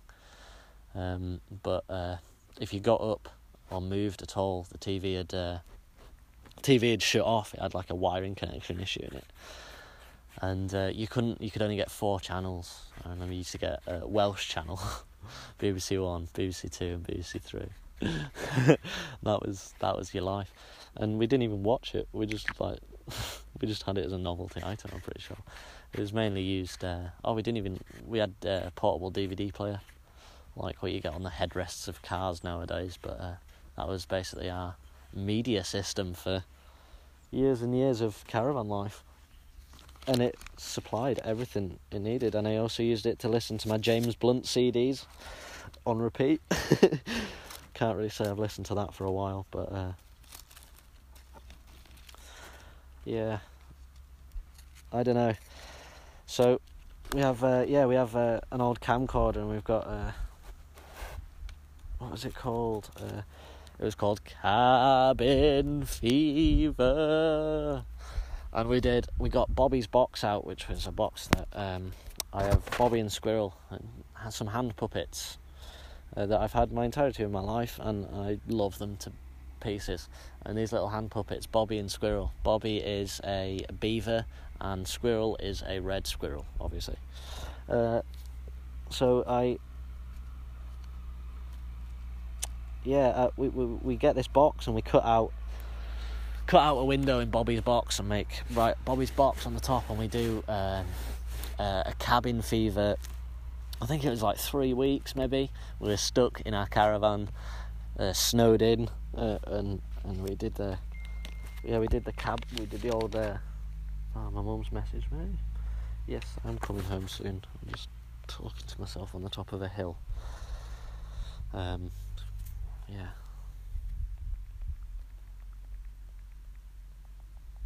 Not too long now. Um, yeah, so we had uh, uh, the Bobby's box, and we had like a cabin fever series, I suppose. And we filmed it uh, with us on hand puppets, and pretty much most of it I was wetting myself because my dad is the funniest cunt on the planet when it comes to impressions, impersonations, and just having banter and laughs. Fucking, it's so funny. Just makes me absolutely wet myself sometimes. So that was happening, and uh, during this period of uh, probably about three weeks, stuck in a field full of snow, not being able to move vehicles or get to anywhere, and just having to deal with the day with neighbours like Wall and Nutmeg, who were dreadlock people who just lived in yurts, and Stan, which was my uh, dad's old work boss. Uh, they set up a company together, so they were, mates for a long time. Still probably sort of are, and he now he does up Unimogs and travels the world. I think lives in Germany. Uh, used to do the Dakar in Unimogs. Used to have loads of Unimogs. It was fucking sick cunt. Anyway, he had a Scout, the uh, uh, Husky. He had Scout a Husky, which was his dog. And I remember getting on till bags. So we'd get an old like uh, old till bag for like a compost compost bag. Fill it full of a bit of foam. You get a bit of foam in it, and that is the best sledge on the planet a till bag with foam in it, and then you get some get some blue rope, and you'd uh, get your blue rope, and you'd uh, you'd tie it onto the dog, onto the dog's harness, and away you'd go. You'd have a dog sled, and I remember fucking riding that thing, probably to nearly death. I remember falling off it at high speed. I remember some crazy experiences. But basically, like all the adults were kids, and my dad used to make bow and arrows and stuff. I remember like just playing target practice with just pure adults, just loving life. Just like I don't know, just naturally being happy. Shooting flaming arrows about and having firework sessions ourselves, and yeah. And then making some of the ice sculptures that we made were ridiculous archways with big prongs sticking off them. Uh, just solid ice structures that had stayed there for weeks, literally weeks. And and the way the, the way we built snowmen was I don't know it's similar to most people, but probably on a larger scale. Because what we did in the field was it's like the field like has a valley in it itself, so it tapers down to a bottom which has a small bog in it, and uh, basically from both sides of the field valley we'd roll snowballs. And you'd, the first thing my dad would do, he'd wake up, scrape the roof off, scrape the snow off the roof of the caravan and that, uh, get everything ready, and then he'd go outside and check if the snow's the right density for rolling. And he'd get a roll on, and he'd start rolling a bit of snow. And once it got to the like, I don't know, the same size as same size as a football or something, it'd start to like pack faster and faster, and it'd become like a spiral. So like the Fibonacci sequence laying itself out right in front of you, and it'd beautifully spiral up and get fatter and fatter as it spiraled. And when I mean like fatter and fatter, I mean like by the time this thing would get sort of near the bottom of the hill, we'd be talking the size of hay bales, the size of silage bales on a tractor, and probably way more. These things were fucking enormous. If one of these hit, like, luckily there's no caravans in the bottom of the valley, but if they fucking did wipe it out, man. And these snowballs were so big. And the reason you knew how big they were is because you could pile four of them up together and you could hollow it out and you could have an igloo. You could have an igloo basically. And we did loads of tunnel building and just pile these blocks up and build inside them in snow. And like, oh mate, I don't, I don't know if everyone had this upbringing, but I just feel so lucky to have experienced this. And uh, yeah, so uh, what was I going to say?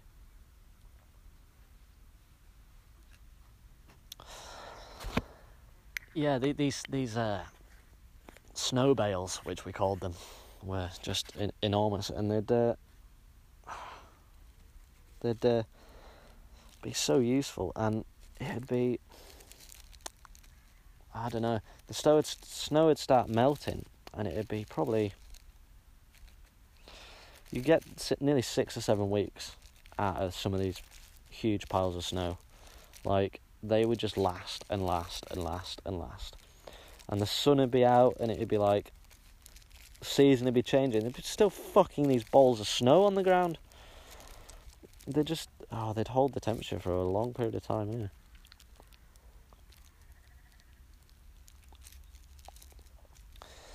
Yeah. So, as well in the winter, a good thing was when I was mates with James.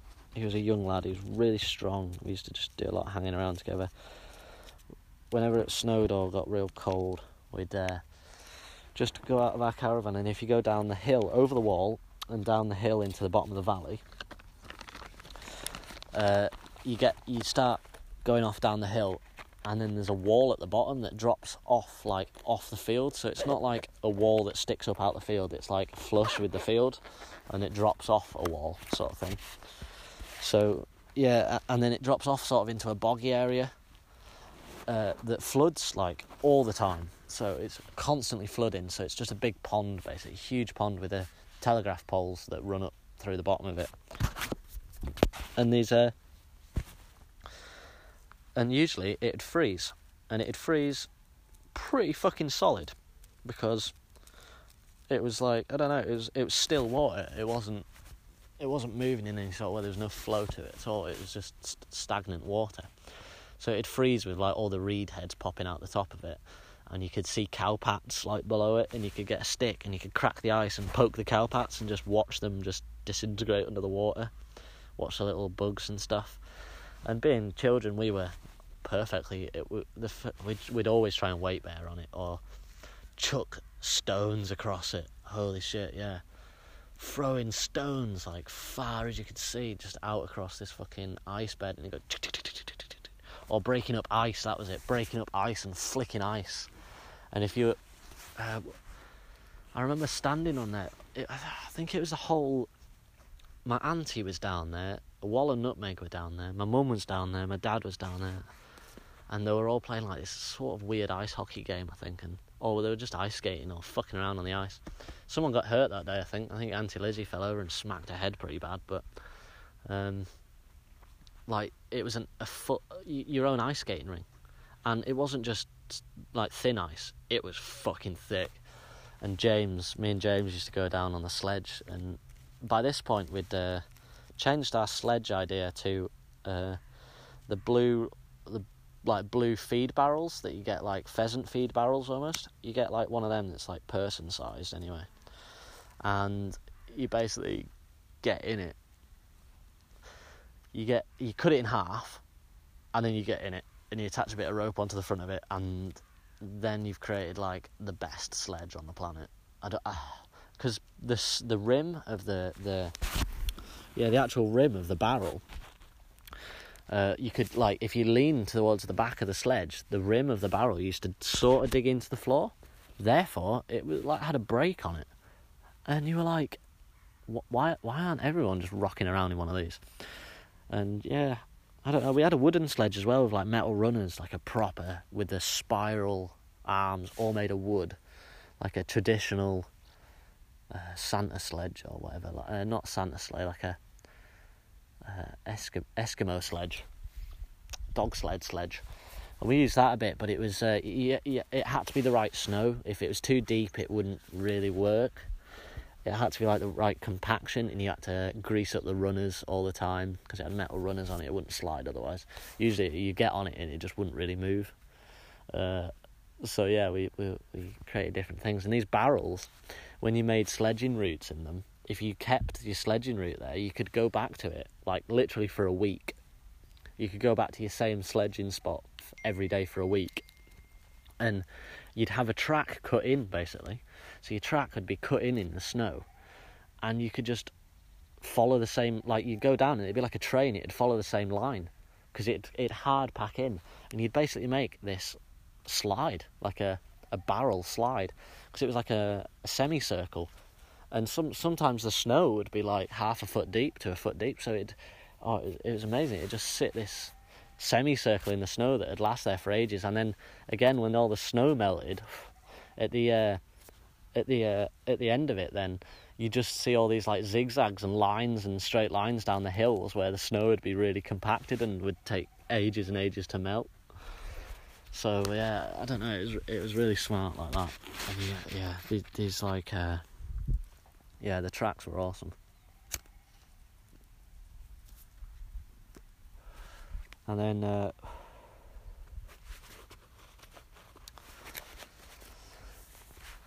yeah, so yeah, and then it was James. Yeah, sorry, I was going to say that ages ago, but uh, James, uh, we used to go down to the telegraph pole that was in the middle of the massive ice ring with these sledges. And uh, basically. It uh, it hold the rope on the sledge and he'd, he'd hold his hand on the telegraph pole and all he'd do is spin and he'd start spinning. And once you get like third rotation I was hanging out probably about like two or three meters away from the pole. So I was getting to some speed now. I was trying to not to fall out of the sledge because the back of it was open. And I was like nah the g-force is too much. And then he'd let go and I'd go shooting out across this ice thing for fucking oh it was the most I'd spin and just sat on the sledge just sliding along this huge ice paddock just absolutely beautiful times as a child yeah flying flying across the ice like almost like 100 mile an hour what felt like 100 mile an hour getting to the other side of it and just then having to get back and like try and get myself back to James for another go. Sli- uh, I'd usually have a stick and like try and dig it into the ice, but there's some major major bad occurrences as well where we'd be we'd be like, yeah, the ice is thick enough to get on. Like everyone's like right, let's get people on, and then four people would get on, and you'd work out four people in one area on ice is a lot of weight. So you'd just be like, oh, come and have a look at this cow pat over here. So you get like mum and dad to come over and have a look at the cow pat, and you hear this deep bass bellow crack that had run out like thunder, like thunder, exactly like thunder. And I would just shit myself and either lie down or run to the side. Uh, mate, I hated that. But yeah, there was a few times where there was some big holes put in it with wet people, but the cracks that came off it were, were just mesmerising. Mm.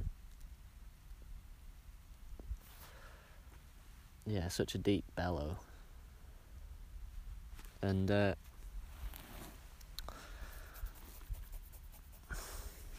yeah, I don't know. The contrast from going from uh, the shed to the caravan was yeah, it was quite it was quite dramatic actually because the shed was very.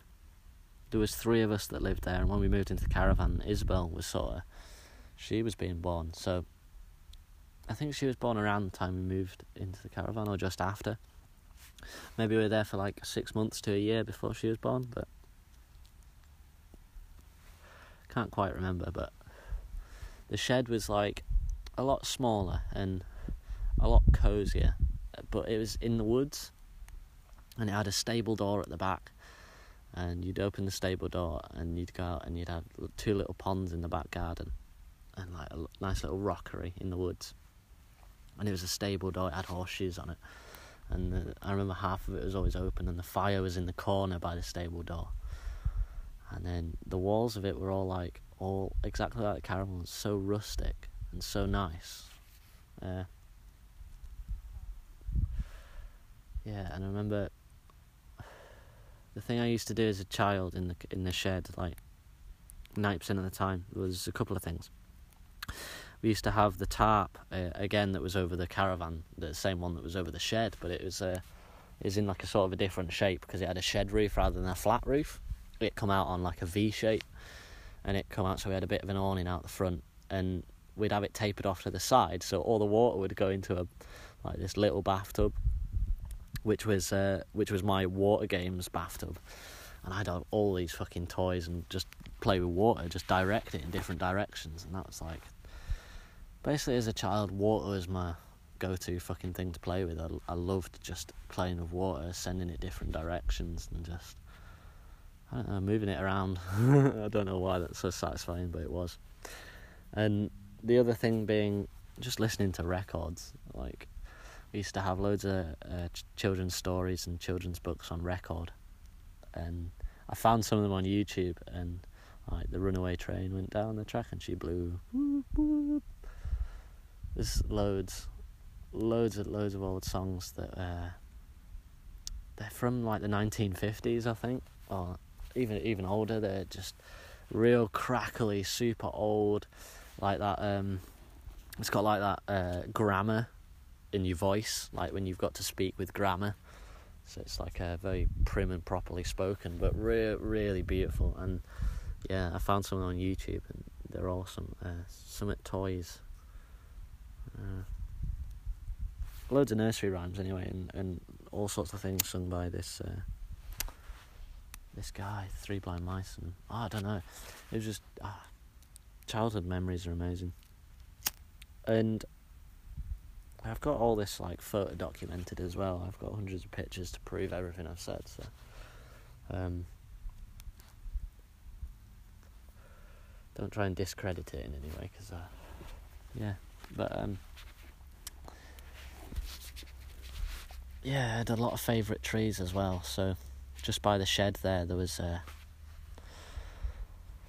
Three different favourite trees at the farm, possibly four. Well, there's hundreds of millions, but I love trees so much.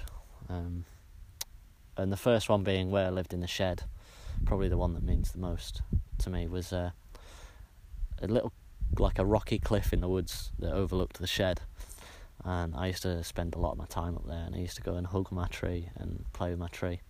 And it was uh, an oak tree that forked in three different directions at the bottom but each uh, each stem was about 30 centimeters in diameter, and there was a little crevice in the middle of the uh, the split where you could almost stand as a child, and I used to stand in the middle of these three stems that were like emanating from the same stump. So it's like you stepped up off the ground into the crotch of a tree, and you could just look at the shed from where I was sat, and I used to just spend a lot of time just sat there looking.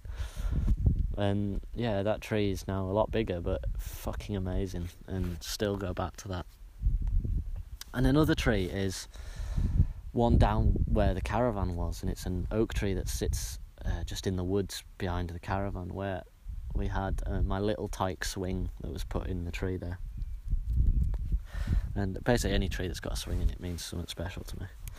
And uh, yeah, this swing.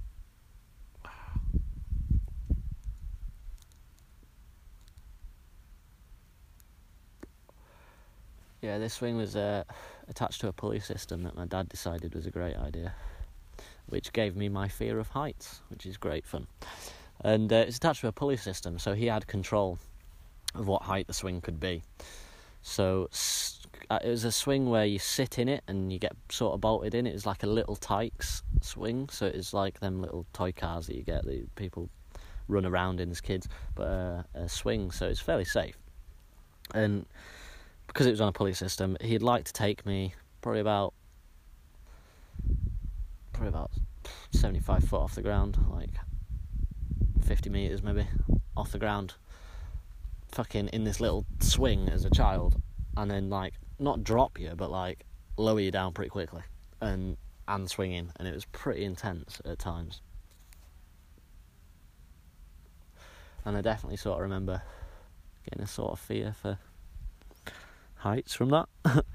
but that's that tree itself. I used to hug that. That was a huge oak tree, and just beyond that oak tree, I had uh, this. It was like uh, loads of holly that ran through the woods, and I was like, I want to live in that holly bush. Like, it looks real nice. So, what I did was, uh, well, me and my dad did, and and my brother and sister, I think at the time, maybe my sister. I don't think Aaron was quite old enough yet, but I sort of like trimmed out all the branches that were inside because it was like it was like a den. It was like it was dark inside, and it was like you couldn't even see inside from outside the holly bushes. So, and it had like a little passageway that led down into like a little kitchen area. I was like, oh, this is to be my kitchen. And I used to climb up these holly trees and spend loads of time playing in these bushes.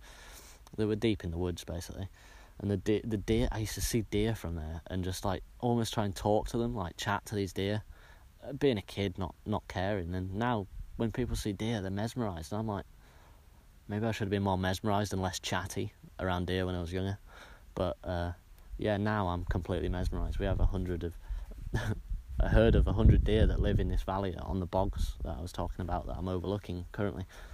I generally see them every single day on the way to work. Like it's fucking ridiculous. Uh, the deer are just a common sight, uh, and and in huge quantities as well.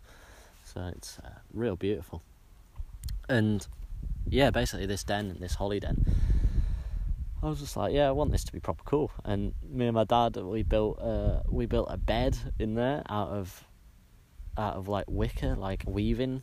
We we weaved a bed out of wood. We made this like fucking like just out of what was there, like sticks, just fucking sticks and shit built a couple of like stick benches and like a table, and I used to take like loads of shit down there and have tea parties with myself and my imaginary friends, Junior, my imaginary duckling. Interesting, but yeah. So yeah, and then there was a little uh, a little shed on the way down to into the woods, and it had like a like a gate doorway, and we, we were never really allowed in there. It had a I remember we used to keep all the stuff to make elderflower champagne in there. We used to go in there once a year to get the elderflower champagne brewing kit out uh, to make our elderflower champagne, which we still do every year because it's just and and the damson gin and the uh, rocket fuel basically. That's all, all that gets made out of that, that shed. And in there, I don't know where it is now. I've not seen it since we moved, but we used to have um, like a fairground horse from like a fairground ride that was all painted up like a like a, a merry-go-round horse that was attached to some springs on a base that was like this. And it was made of metal and it was like going rusty. It was really scary. Anyway that was in there. And i, I don't know. That must have emanated the fact that it must have been a dragon. But me and my mate Noah were convinced there was a dragon that lived in there, and we'd go and feed the dragon and talk to the dragon. And everything. Anyway, this dragon definitely lived in there, and it still probably does if the shed's not there. But I agree, it will still live somewhere. And Noah's stepdad at the time, uh, in the woods, he'd he'd he'd play to this fact quite quite a lot, and he brought these. Uh, I'm not even going to say what they are. I'm going to say what I thought they were first. So we, we went out into the garden, and he was like, well, "What's in the garden, mate? Like, if you've seen these come from anywhere?" And we went out, and there was these.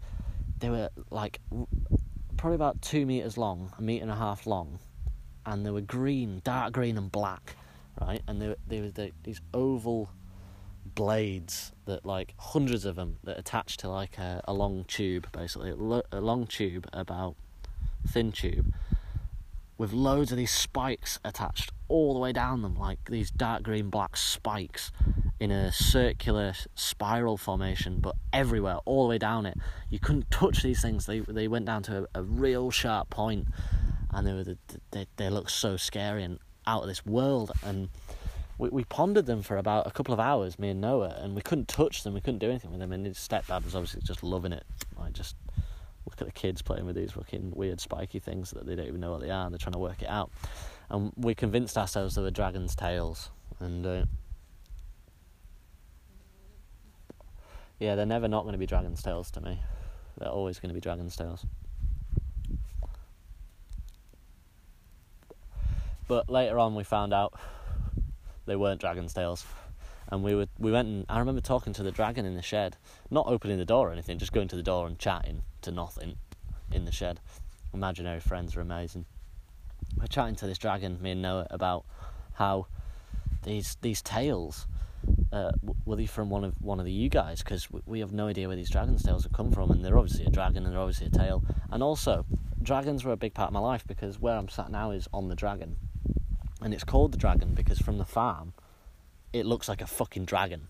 It looks like a diplodocus that's lying down, like a big herbivore that's lying down, that is about four or five miles long, probably longer, probably six miles long, and its head, its neck, like lays out into the distance round a corner, and it's like curled a bit, and its tail runs all the way down to the sea, and I'm sat on its like its rear end tail right now, and its it, its backbone's just up there, it's fucking this huge dragon shaped thing that looks like it's lying down and its leg like spans out down. I can see it. Holy shit! I can actually see its leg. Holy shit, mate! I'm actually sat on a dragon. But anyway, so I've been led to believe dragons are a thing almost my entire life. Because uh, we always spoke about the dragon being the dragon, and just because it was called that, I just thought it was a dragon. Uh, and I still still do, as you just heard. I think it still is. I'm sat on it now. It feels very dragony. Feels very dragony. Sat on it. I'm just sat on an ant hill, and I've been sat here for the last. Let's find out. Two hours and seven minutes on the way home from work. Um, yeah, just chatting about the location of what where I live and where I lived. And yeah, the the dragon thing. Anyway, we, we ended up chatting to these this this shed door about these dragons, um, and yeah, uh, we found out these they, they were in fact monkey puzzle branches from a monkey puzzle tree, and after finding this out, I was extremely upset. I was extremely upset. But then a lot of people restored the fire and said, look, just because they're off a tree doesn't mean they're fucking weird and they look like dragon's tails. Oh, oh shit, yeah, holy fuck, we do actually. I described them as dragon's tails. We worked them out as dragon's tails, so they're never not going to be a dragon's tail to me. So there you go. That's the the tail of the dragon, literally. Uh, so yeah, and then oh, I've not even said anything about how, how it came about we left, but there's a farm further up the valley in Oxen Park who uh, is Alan Armistead. He's thankfully passed away. Uh, to be fair, because he, he was just a nasty nasty piece of work. He was, he was a nasty man, and he's what destroyed uh, our future. there. Uh, he he, and he didn't have a, a good run in with uh, good experiences like in the past. Before I was born, he ended up. Uh, uh, uh, my mum's horse escaped from, from the field and, and it went down the valley a couple of fields and it was ended up in a field owned by the farmer along the valley, Alan Armistead, who's the brother of the woman who owns the farm that we were at. Um, but it was a nasty piece of work. He was a, he was just a greedy fucking nasty man, and he he ca- he took my mum's pony into his his barns and said, "You're not having your pony back." Basically, you're not having it back. It it ran away. Uh, it's mine now. And uh, it was a real real hard fuck about to get a horse back, and that was like the first experience. He was just hating people that lived in the right ways, and he was in a, a long term uh, court dispute um, over who land was owned, owned uh, ownership to land, whether it was his or it was his sister's. Um, that piece of land being the one that we were eventually evicted from, because he supposedly forged or found a will that said about like 50 years after his parents had died, fucking, well, not 50 years, but uh, like 30 years or whatever, I don't know how long. Um, quite a long time after his parents had died that it's actually his land and he, he could kick his sister off and be a cunt and fuck up his sister's life and everyone who was living the free lifestyle there. And he knew that. And he used to send cows into the field sometimes, like just open the gates and send cows in just to fuck us up.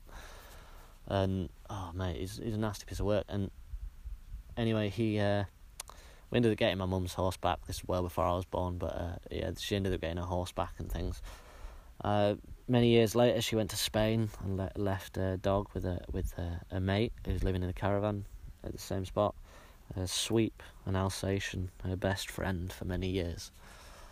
And uh, she went she went to Spain for a couple of months, and and yeah, when she arrived back, she was greeted with news that the local farmer had shot her dog for not even chasing sheep. Like it, it wasn't even chasing sheep. It was, it was just being walked on property that wasn't her, uh, theirs, and it was being free. It was, I think it was in, in the edge of a woodland coming out into a field, and uh, yeah, he fucking shot it.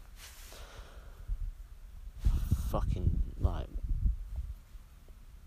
someone's best friend, man. Someone, someone's fucking best friend they had for years, like, and an Alsatian, a fucking beautiful Alsatian dog that just whoever owns dogs will understand how that'd feel, and yeah. And basically, he was trying to evict us, and he'd killed my mum's dog, captured my mum's horse at this point, and then, yeah, within years later, he got uh, he got a lot of fines for poisoning birds of prey, uh, he had a legal weapon stored under his bed. I don't know, the list goes on. In the end, he got a winning court case, which meant that uh, Crook Farm was in ownership of Alan Armistead. And the eviction notice started, and we got, uh, we ended up trying to apply for adverse possession, which meant that if you'd lived on a property for over 12 years, you technically could claim that you had rights over it. And at the time, there was a, a guy, Ewan, living there, a busker from Ulverston, who was living in a caravan there for quite a while. Amazing guy. Uh, beautiful artist. He, he plays uh, steel guitar and harmonica. And he basically s- squatted in the house after we got evicted to try and keep it and live there for, for longer. He went through fucking loads of hassle with court cases trying to save the spot from getting taken away from us. Um, it all went through. We tried to file adverse possession claims, and we were getting close, but we did. Re- I don't know. It was really difficult at the time, and and we did get a really really good opportunity. There was uh, a set selection of houses being built in one of uh, our friend's mum's uh, property, which she owned a school. Oh, she lived in a school uh, in Satterthwaite, and and the school had closed down, and then been closed for quite a few years, and she lived in the schoolhouse, and then it was getting rebuilt for housing development. There was some houses getting built on the property of the old school, and in that process of uh, knocking down a swimming pool, uh, or it was an outdoor swimming pool, moving the swimming pool and building uh, number one school court, which was yeah the place where I was to get taken away from the greatest life on the planet to anyway. And at the time, I didn't see it as uh, as as like a real bad thing. Uh, the eviction was hard for my parents. My mum never left the spot until the very very last day. She never even left. She never even seen the house. She just did not want to move. My dad couldn't deal with it in the way that he had to just get it over and done with and sort it out and leave it at that and then try and move on with his life and I was just super happy to have a change of scenery. Uh, I, I loved where I lived. I loved everything about it, but I was still at a very young age. I was tw- twelve years old. I didn't really. I just loved riding my bike and being outside, and playing with my mates. So, for me, I had mates that lived closer, and I had a tarmac driveway to ride my bike on, which was a change and and other things. But it was it was just a very very small hamlet, and and the people that live there are all very very nice people, and we get on like a fucking hamlet on fire, literally. We all get on so well. We've had our disputes in the past, like, uh, and them neighbours have just moved on and left, and everyone who lives there now understands and just accepts that people fucking do what they want, and everyone there fucking is dabbled in like weed and stuff, so having that around is just super relaxed and Know, it's a really nice, relaxed environment to live in. Um, I wouldn't change it for the world where I live now, but like it's such a. We're so lucky to have lived in both of these locations. Uh, the first one being so much more uh, self-sufficient and nice, and there was no house, so for me it was ten times better. But uh, yeah, I don't know. Moving into a house was a different thing, and it's not for me. It's not something I think I'll do forever. It's too expensive for one. Fucking well too expensive. Fucking yeah. Yeah, it's a good spot. So I don't know. This podcast has just been me chatting about like where I've lived and and how it's affected me and, and how, how it's created the person I am now, I suppose. And oh, stand up for a wee bit. It's been a while. Two hours and 17 minutes, and I haven't stood up. Oh, beautiful evening. I'm glad I've spent it out here, basically chatting to myself. But uh, it's been amazing watching the cows in the distance uh, staring longingly into a location I'd long to be, but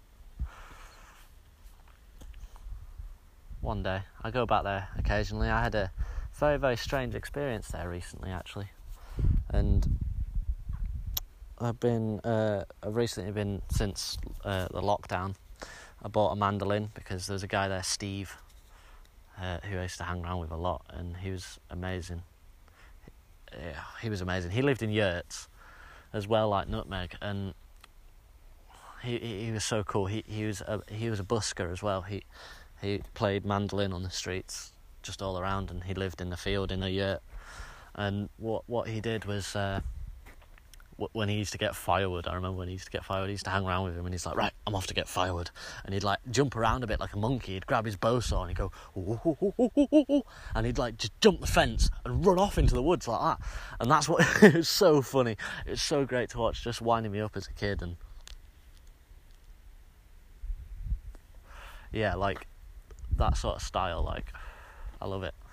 He was just like, oh, proper being like a monkey boy and like going out and getting his firewood. He always wore a flat cap and yeah, and he was the most beautiful mandolin player ever. And Wall, I forgot to mention, was uh, the most beautiful fiddle player on the planet. And we had saxophone players. We had a, we had every instrument you could wish for, and every night, or not every night, but like as many nights as there were in a year was spent sat around a fire with just music, and I, I spent hours and hours of my life, probably hundreds and hundreds of of of times going to sleep around fires. Like that's just a natural thing for me, and it just feels so right. Uh, listening to just beautiful music, always just uh, jigs and reels and hornpipes and fucking beautiful, beautiful folk music that just emanated into the distance with saxophones playing over the top and, and all sorts. My dad's very into his drums and, and makes djembes and, and makes drums, uh, skins them with deer skin himself that's sourced locally and and oh, just builds drums that are absolutely awesome. He plays drums and does that and taps sticks about and just makes makes it all come together. Produces it in the folk fire fire tradition anyway he's, he's he always fills in a gap that's always needing to fill in, always there to fill in that gap, and uh, yeah, and and Steve w- was a beautiful mandolin player, and the mandolin tunes. Anytime I hear anything played by him or Bill Lloyd or Sonic Tradition, Walls Band, uh, Wall and Nutmeg, uh, who who were once together there currently currently split up Wall and Nutmeg now, which which was a shame, but it's moved on for the better. And she now goes out with Dave, who lived at the farm for a lot of years as well. He was an ex pilot, and he's an amazing guy as well. Super, super down to earth, super nice. Um, but yeah, Wall still being an amazing fiddle player, and having that connection of amazing musicians around a fire at, at, at any time you wanted. And it was around our fire as well. It's always around the one like near our caravan, or, or there was there was multiple fires and shit in the in the field. But yeah, that was a the majority was was played around ours for sure. And I remember just falling asleep in a pram, sat there, just so often, so often. That memory is so frequent. And yeah, just being being there around the fire and just watching the flames and falling asleep. That's just so natural fires for me are the source of like uh, entertainment for sure. Source of entertainment, like it's go to. Like, shall I put on a film? No, I'll have a fire. I don't watch films really. I watch a couple of films. Uh, I, I, I, don't have an attention span. I don't. I'm not a screen fan. I don't watch a lot. Um, my hours are spent listening to music, and yeah, basically.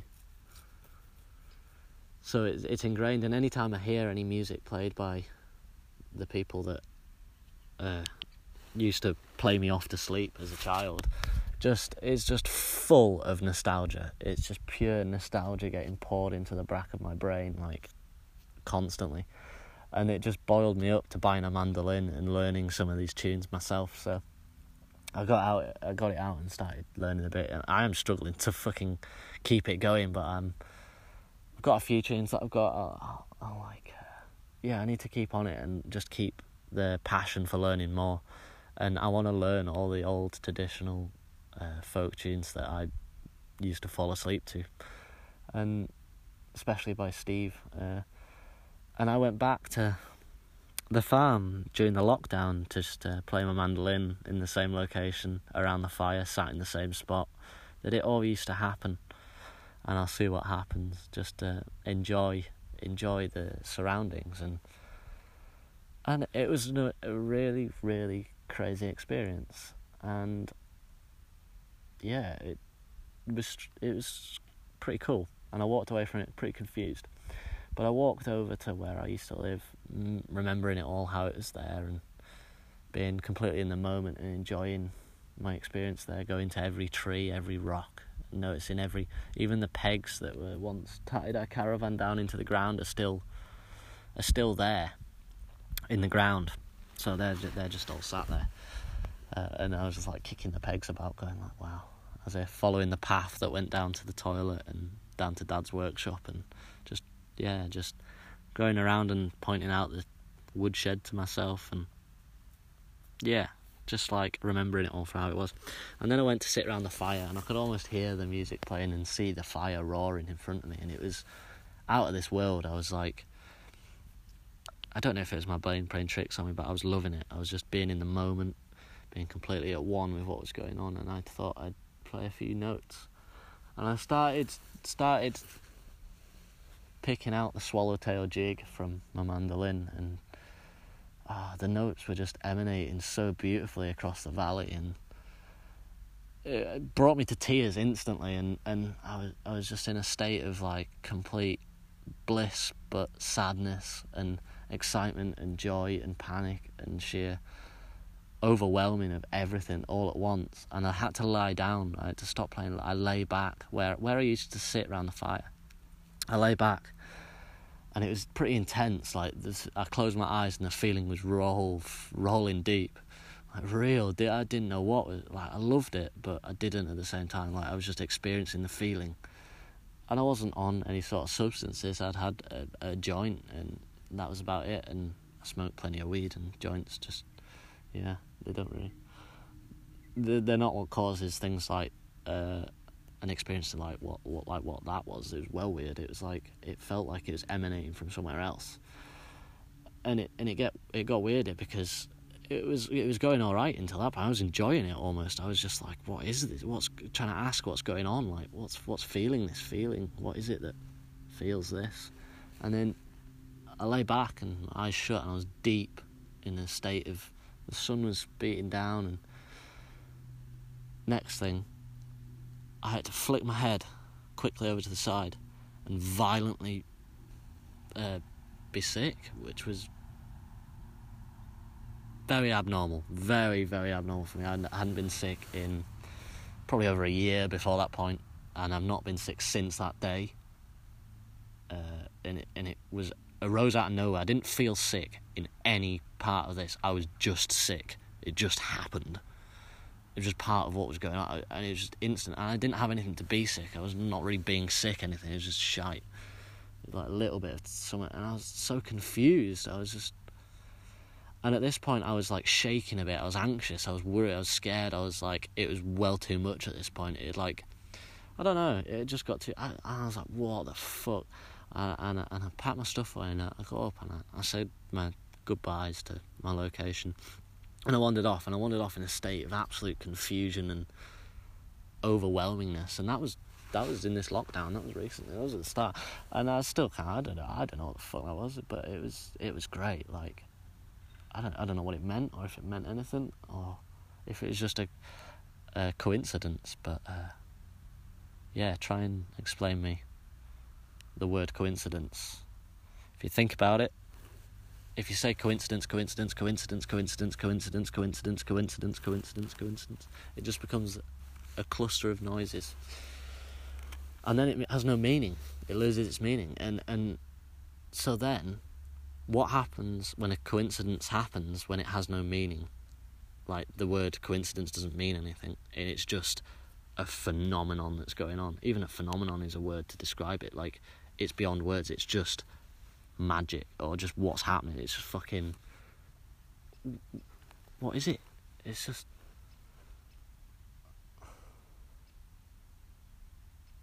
It's crazy. It's just it blows my mind every time. Um, what is a coincidence, like beyond words. Because words are just things we use to describe what's actually going on on our fucking state of consciousness, in our realm, in our fucking loading screen. It's just our way of articulating what's happening, or, or yeah.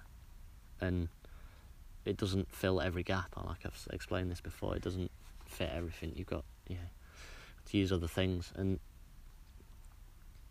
yeah, very interesting.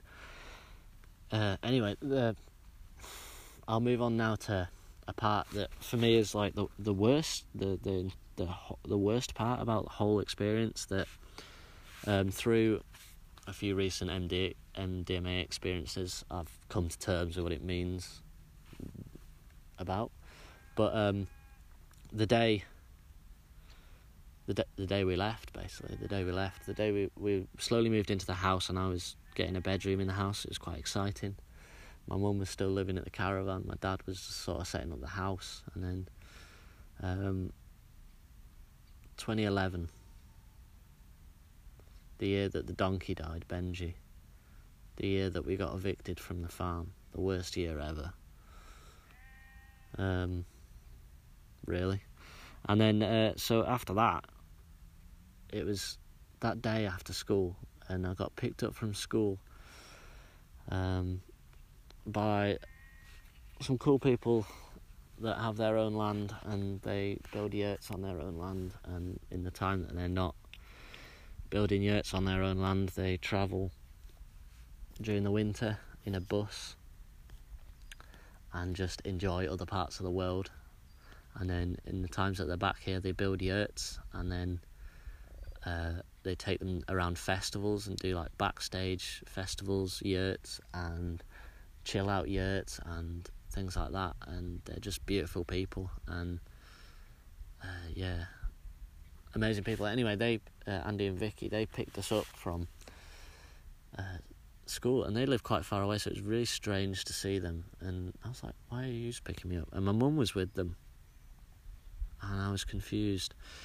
And I was just like, "Oh, we're just going to get a few things from the farm." I was like, "Oh, okay then." So we headed back to Crook Farm, which, not knowing at the time, was the last time I'd travelled down that road without pure fucking sadness. Anyway, pure I don't know. That was the that was the day that everything changed, and oh, it's making me shake and tear up now. But fucking, what happened that day has sort of stemmed a low level PTSD that's lasted. Will probably last in the entirety of my life. It'll probably last forever, and I've been working on it, and I've come to terms with it in a recent MDMA experience. Like I got, I've got talking about it openly without feeling I don't know, I talked about my PTSD issues and I felt like it was PTSD and I felt like I needed to talk about it. And it felt like it helped a lot just chatting with my mates about it. And then after that experience, reading up about MDMA, about how it does, it is being like uh, used in uh, parts of the USA uh, and America to for PTSD treatment, and it's just like fuck. I come to terms with this without even knowing that. So yeah, that was like my favourite part about it. Um, but I'm glad I've found a, a, way to sort of I don't know get to the bottom of my PTSD. But um, anyway, that day we got back to the field and we weren't picking up anything but my father, and we arrived in the car park and I got out and then I didn't have to walk that far. I didn't have to walk to my caravan. I, uh, all I all I had to do was walk across the cattle grid and through the gate, and another 10, 15 meters before I could see what was going on. I could I could see what was going on, and from that point I could see probably three four hundred meters across the field to my caravans in the corner. We had four caravans there at the time we had a static three caravans. So we had a static caravan, my caravan, and we had my mum's old caravan. All the other sheds had sort of been taken away and things, and they were all dark green and they were all just sat there beautifully. Uh, well, and then, well, they weren't because well, yeah. I looked at them, and basically most of the metal had been taken off a static caravan for weighing in for scrap. So it didn't really look like my home anymore. It was just a wooden box, and on the sides of it and on the front there was spray paint everywhere, and it was the peace sign was on the front, and there was like "fuck you" on the side, and like I don't know, loads of like hippie shit, but like shit that meant a lot. Like like my dad had gone round and sprayed up these caravans for when the evicted people come round because what happened was is we knew all this was happening. So rather than getting evicted by eviction people, we were just we mutually everybody left. Everybody just got out of there, and we knew the eviction people were coming round at uh, the date that we were actually meant to get evicted. And yeah, for that day, my dad went round and sprayed sprayed all the basically caravans and things that were around with spray cans, like just telling them what he felt about and just putting like you fuck this and I don't know, just sh- showing him a piece of his mind really.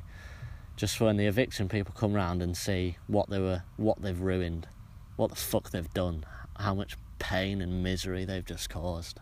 Well, not them. It's fucking Alan Armistead. He's the one that fucking started it all. It's not even them, but like yeah. So when he come round and see what like his land that he was to be getting evicting all, the, he was he was to get a real buzz out of fucking kicking all these fucking hippie folk out of this field. So we fucked him off, and we just we fucked off and left what we thought about him on the caravans basically. And then yeah, that had all gone on, which I didn't really know about until afterwards, and then yeah, quite a few years afterwards. And then that was the day though that we arrived there after school, and and I was stood there in the field, seeing the spray paint on the caravans, and seeing the static caravan that was in the car park that was rented out to people. That was really quite a nice new one that we were meant to we were meant to change it and live in that one. We were meant to swap it with the one when ours was broken. Looking at that, and it was ruined. It had been smashed up it had been hit with an axe about a thousand times. All the windows were smashed in, the sides were caved in, and I was just so confused. And my mum was like, "Yeah, Mark smashed up the caravan, Wendy's son, with an axe. Just like he smashed up everything that was worth something. So." When the eviction people come, they can't. Uh, when Alan gets stuff, he can't get anything that's worth anything out of us, basically, because it was going to be his inheritance. It was his life, basically, that was ruined as well. Uh, so he didn't get his inheritance which was meant to be it was meant to be his farm. He was working out of that spot for, for his walling business. Like it was, he used it for storing his machines and shit. He needed it. It was fucking taken away from him as much as it was taken away from us. He would have let us live there if he'd owned it, and it, yeah, it was sad. So he was real angry about it, and he was a madman. So right now, as we speak, there's something actually in the field right near where my caravan was, an animal. I don't know what it is. It could be a deer, or it could be rabbit. It can't be a rabbit, it's well too far away. It's, oh, what the fuck is it? What is it? It could be a deer, you know, it's really dark. There's no sheep out in that field at all, so it's uh, because it's privately owned field. It's not a farm field. It uh, belongs to the house, like I said. Yeah, there's something in it anyway. Um, but yeah, so all the worth was taken out of the spot, and then I seen Marjorie. I remember when I seen Marjorie. Uh, the day before that, uh, and I was at school uh, at the school tuck shop. And Marjorie was in the school tuck shop, and I didn't have enough money to get my sweets. And she was like, "Do you want some money?" I was like, "Oh, hello, Marjorie. Yeah, I'll have some money." She pulled out some money out of her pocket, and she had probably about a thousand pound in twenties, and just gave me twenty quid. And I was like, "Uh, they're just like one piece sweets here, but all right, all right." And she told me to keep the change, and the the person who was working behind the uh, behind the counter was oh, she, that was Joanne. She's the uh, old office woman in the place I used to work. But uh, yeah, at that time I knew her as a shopkeeper, and she was so confused that this old woman just gave me twenty quid and told me to keep the change. And I did say like, oh, I, I do know her, and that was the last time I ever saw that woman. She she had a rucksack on and she left, and she didn't take any of her possessions with her. She left everything. She just packed a rucksack and walked away. No idea where she went to. No idea where she is now. I hope to fuck she's still alive. She was about 100 years old, like, for the whole 12 years I lived there. It was ridiculous. And we ended up taking, an, like, loads of her stuff from her caravan again and moving into the house, like, loads, like, the, the fly blinds, loads of books. She had, like, a basically like a library in there, like, loads of nice bird feeders. Oh, he took uh, a lot of radios. He had loads of radios and shit. Uh, lots of plates and stuff and cutlery.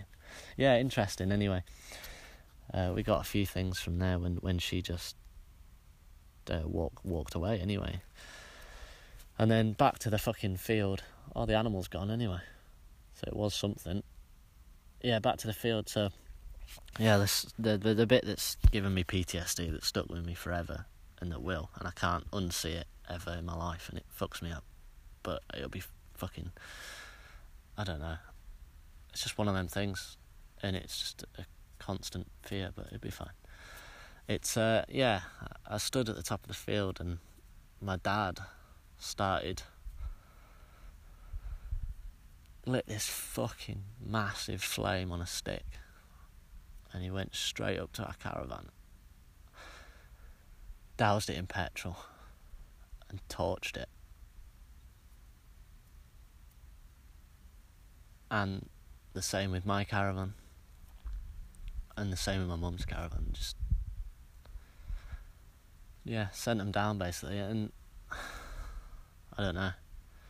I thought I felt like that was something he had to do himself, but there was there, was sort of the, the caravans had rotted into the ground. They'd been there for years and years and years. They they weren't going to move, so wasn't really any other way of getting rid of them. But um, it was something that I really, really wish I'd never seen. I wish that day had gone differently and I'd gone home to the house and I'd not gone back to the farm that day because I would have. Because every time I go up that lane, every time I go back to that spot, that is the forefront of what I see. I just see my home on fire in front of me. Like everything that meant so much to me in my life in flames. None of my possessions being there, none of none none of my things being there We'd moved, but that was the confirmation of it. That was it. And then from yeah, that, that yeah, that sank deep, and that I don't know. I can still see it now, and it fucking it's not something I want to see at all. But like, and I, and I stood there. I remember every moment, and I stood there on the top of that hill, uh, tears rolling down my face. I, I was distraught, and my mum was like trying to shield my eyes, t- telling me not to look, and I was trying to, I was like trying to run home. Yeah, I was trying to get home. I was trying to, I was trying to run home, and I, yeah, I couldn't, and there was there was bits of there was that picture on the wall Fucking Jesus. I didn't think it'd get me this hard. But anyway, the uh, the back wall of the caravan where the painting was, the the landscape picture of of everything I wanted. I remember when we got the caravan and my dad asked me, "What what color do you want your caravan?" And I was like, oh, "I want my room. I want it green like the grass. I want it red like the sorrel. I want it like gold like the sun, yellow like the sun." and that's exactly what I said. And that's the, the way my room was painted. And I had this cool thing by my bed that was a bit of plywood with loads of holes cut in it, and it had all my favourite stickers on it, and it had oh, it had loads of stickers of like uh, like uh, diggers and and dumpers and tractors and shit, and I loved all that, and all my little people stick. Oh, I don't know, it had all my little childhood stickers on it and it was painted red with the room. The room was yellow. Um, the roof was green, and the wall and the like the other things in the room were red. And I was like, "This is beautiful." Like, not knowing at that time in my life that they were the Rasta colours. Not not knowing that I'd smoke weed in later life and work out that my three favourite colours in life have been the Rasta colours, and I didn't even know it. And like, yeah, being not like yeah, being a weed smoker now, like loving loving the red, red, yellow, and green flag, and just yeah. So that was ingrained. And then when Isabel was born, we had to change it because she was like, "I don't like the colours. Just not my, it's not my thing." And I was like, "Fair enough. I've got, I've got someone to share the room with. What should we do?" And my dad ended up painting this landscape that was. It had the windmills that I can see at Kirkby Moor, and it had the Hoad in Ulverston, the same shape hill. Had the rolling hills of the countryside. It had everything basically. And uh, yeah, I'd yeah, I'd all of this.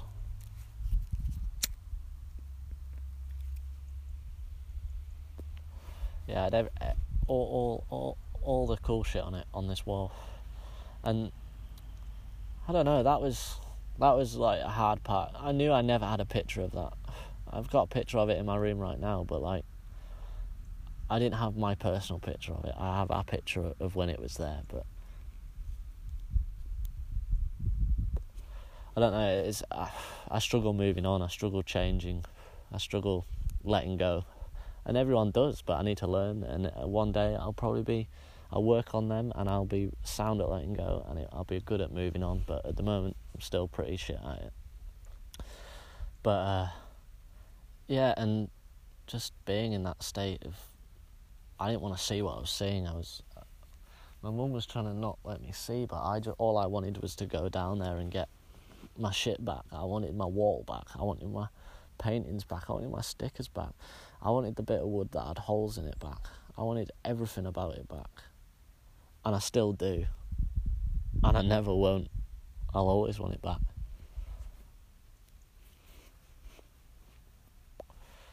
Yeah. Yeah. I'll always want it back. But yeah, it's uh, I don't really want to end on a sad note. Um, so I'll uh, just give you a quick explanation about uh, the cosmic tree. And the cosmic tree is a tree that uh, sits above the top field, which is uh, right next to the pond where we used to get our water from. And uh, the cosmic tree is one of my favourite trees, but it's not an oak tree. It's a beech tree, and it is amazing. It's on a rock, on like a, a rocky plinth, and the roots spread down for meters across the tops of these rocks before they enter the ground. And it grows up about maybe two, like mm, maybe five or six meters at a girth of about a thousand millimeters, like I don't know, yeah, something like that. Huge girth, huge. Like you could have about four people link arm around around it, probably. Like it's huge, and then it branches off from there from about probably about 30 or 40 main stems that come off it from there with a canopy that is one of the most wildly huge canopies ever and there's a few pictures of my dad fucking free climbing it when he was younger and I don't know it's got powers does that tree it's some sort of cosmic aerial to the outer worlds and it fucking we used to go up there very often, go to the cosmic tree. I can actually pinpoint exactly which tree it is from where I'm sat now. Holy shit. Oh yeah, by the way, all the trees I've explained in this, I'm currently I can pinpoint. I can pinpoint my holly den. I can pinpoint the tree that I got yanked to the top of in the little tyke uh, swing. I can see the tree that I had my swing in by the gate next to Tony's camp. That was like when I was a bit older. I had a rope swing there. I can see the cosmic tree. I can see, oh, I can also see there's a. I had a, an abseiling cliff, fairly deep in the woods. It had a huge swing that went out over this fairly big drop, and me and James built it up. And I used to take campers there when I used to find camping friends and just like, oh, come and see this fucking cool shit, like outdoorsy shit. And they were like, what the fuck? And what it was, it was this big rocky steep cliff that was pretty deathy. Like if you fell down it, you'd be dead. Um, and it had this little little bit of rope that I tied down it to a tree that was tied up in between. And I used to yank myself to the top of this cliff with this little rope, and I had a swing that used to come out across this thing, across this big like hollow opening in the woods. It was pretty deep in the woods as well. It wasn't like close to the field, and I used to go here often. And uh, yeah, and my main thing I used to do there is I used to play on the swing, and it was fucking scary. It used to give me an absolute buzz, like a serious like thrill doing it. It makes you like live in the moment, like you had to be concentrating basically. And uh, yeah, so like I'd end up just sitting at the top of this cliff and finding sticks and trees and the biggest things the better to ch- chuck off the cliff. I loved it. I fucking loved it. There's a huge pile of just crap at the bottom, and I used to like abseil down the rope, and it was just, oh, yeah, amazing. Um, yeah, I should really wrap up this fucking talk. I've been chatting myself to death really for, for probably too long. Um, but if people get around to listening to all of this, which if they do, well done, well done. There's so many imperfections. There's probably half the podcast you can't even hear for wind. I let out a great burp in the middle of it.